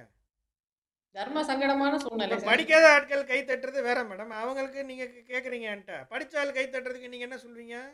இப்போ நீங்கள் ஒரு டாக்டரு உங்களை மாதிரி நூறு டாக்டரை சேர்த்து வச்சு ஒரு பயங்கரமான ஒரு கான்ஃபரன்ஸ் நடக்கிற இடத்துல வந்து இந்த மாதிரி ஒரு கதையை சொன்னால் நீங்கள் கை தட்டினீங்கன்னா அப்போ உங்கள்கிட்ட நான் போய் என்னத்தை பேசுகிறது அதனால் இந்த ஆன்டி இன்டலெக்சுவல் வேவ் இந்த பீரியடில் தான் வந்து இந்த மாதிரி ஆன்மீக ரீதியாக அடையாள அரசியல்கள் அதிகமாக ஓங்க ஆரம்பிச்சிருச்சு.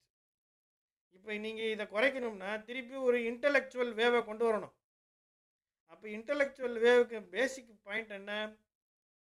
You have to run behind truth ஆனால் அதுக்கு ஒரு அருமையான ஒரு டெக்னாலஜிக்கல் அட்வான்ஸ்மெண்ட் நடந்திருக்கு. என்ன? இப்போ என்னோட. பொண்ணுக்கு வயசு நாலாம் கிளாஸ் படிக்கிறப்ப என் பொண்ணுக்கிட்ட நான் ஒரு விஷயத்த சொன்னேன். அப்போ உண்மை சொல்கிறாரா பொய் சொல்கிறாரான்னு கூகுள் அடித்து பார்த்துருது அப்போ you can verify the veracity of each person's narrative அப்போ அதுக்கு டெக்னாலஜியை வச்சுக்கிட்டு நான் முட்டாளாக தான் இருப்பேன்னா அது உங்களை யாரும் திருத்த முடியாது. அது சரி. அப்போ மக்கள் அப்ப- தான் அறிவை நோக்கி நகரணும். நகரணும் அறிவொளியை நோக்கி நகரணும். இதில் மிக முக்கியமான பாயிண்ட்டு அறிவொளியின் மூலமாக ஆதாயம் அடைஞ்சவர்கள் மேம்பட்டவர்கள் வந்து அடுத்தவங்களுக்கும் அறிவொளியை கொண்டு போகணுன்ற ஒரு அடிப்படை பொறுப்புணர்ச்சி இருக்கணும். சுயநலத்தோட நம்ம இப்போ நானும் நீங்களும் இவ்வளோ நேரம் பேசுறதுக்கு காரணம் என்ன? மற்றவங்களுக்கு இது போய் சேரணும். சேரணுன்றது அந்த ஒரு ஒரு நோக்கம் வந்து அந்த அடிப்படை குணாதிசயத்தை வந்து இங்கே இன்டலெக்சுவல்னு பேசிக்கிட்டு இருக்கிற கிளாஸுக்கு இருக்கணும். மார்க்சியத்தை வந்து எவனுக்குமே புரியாமல் பேசிக்கிட்டு இருக்கிறது வேற எல்லாத்துக்கும் புரியிற மாதிரி எடுத்து பேசுறது வேறல்ல. அதனால் இந்த விஷயங்களெல்லாம் நம்ம எடுத்து கையில் கையாண்டு நம்ம வந்து அறிவு சார்ந்து பகுத்தறிவு சார்ந்து மனித நேயத்தை சார்ந்து நாம் திருப்பியும் நிறைய பேச ஆரம்பித்தா மட்டும்தான் நிலைமை மாறும். தேங்க்யூ வெரி மச் சார் அதோட முதல் விதை நீங்கள் இப்போ சொன்னது ரொம்ப நன்றி. திரும்ப அடுத்தடுத்த நிகழ்ச்சியில் நம்ம பேசுவோம். Thank you very much for your time and the pearls of wisdom thank you thank you madam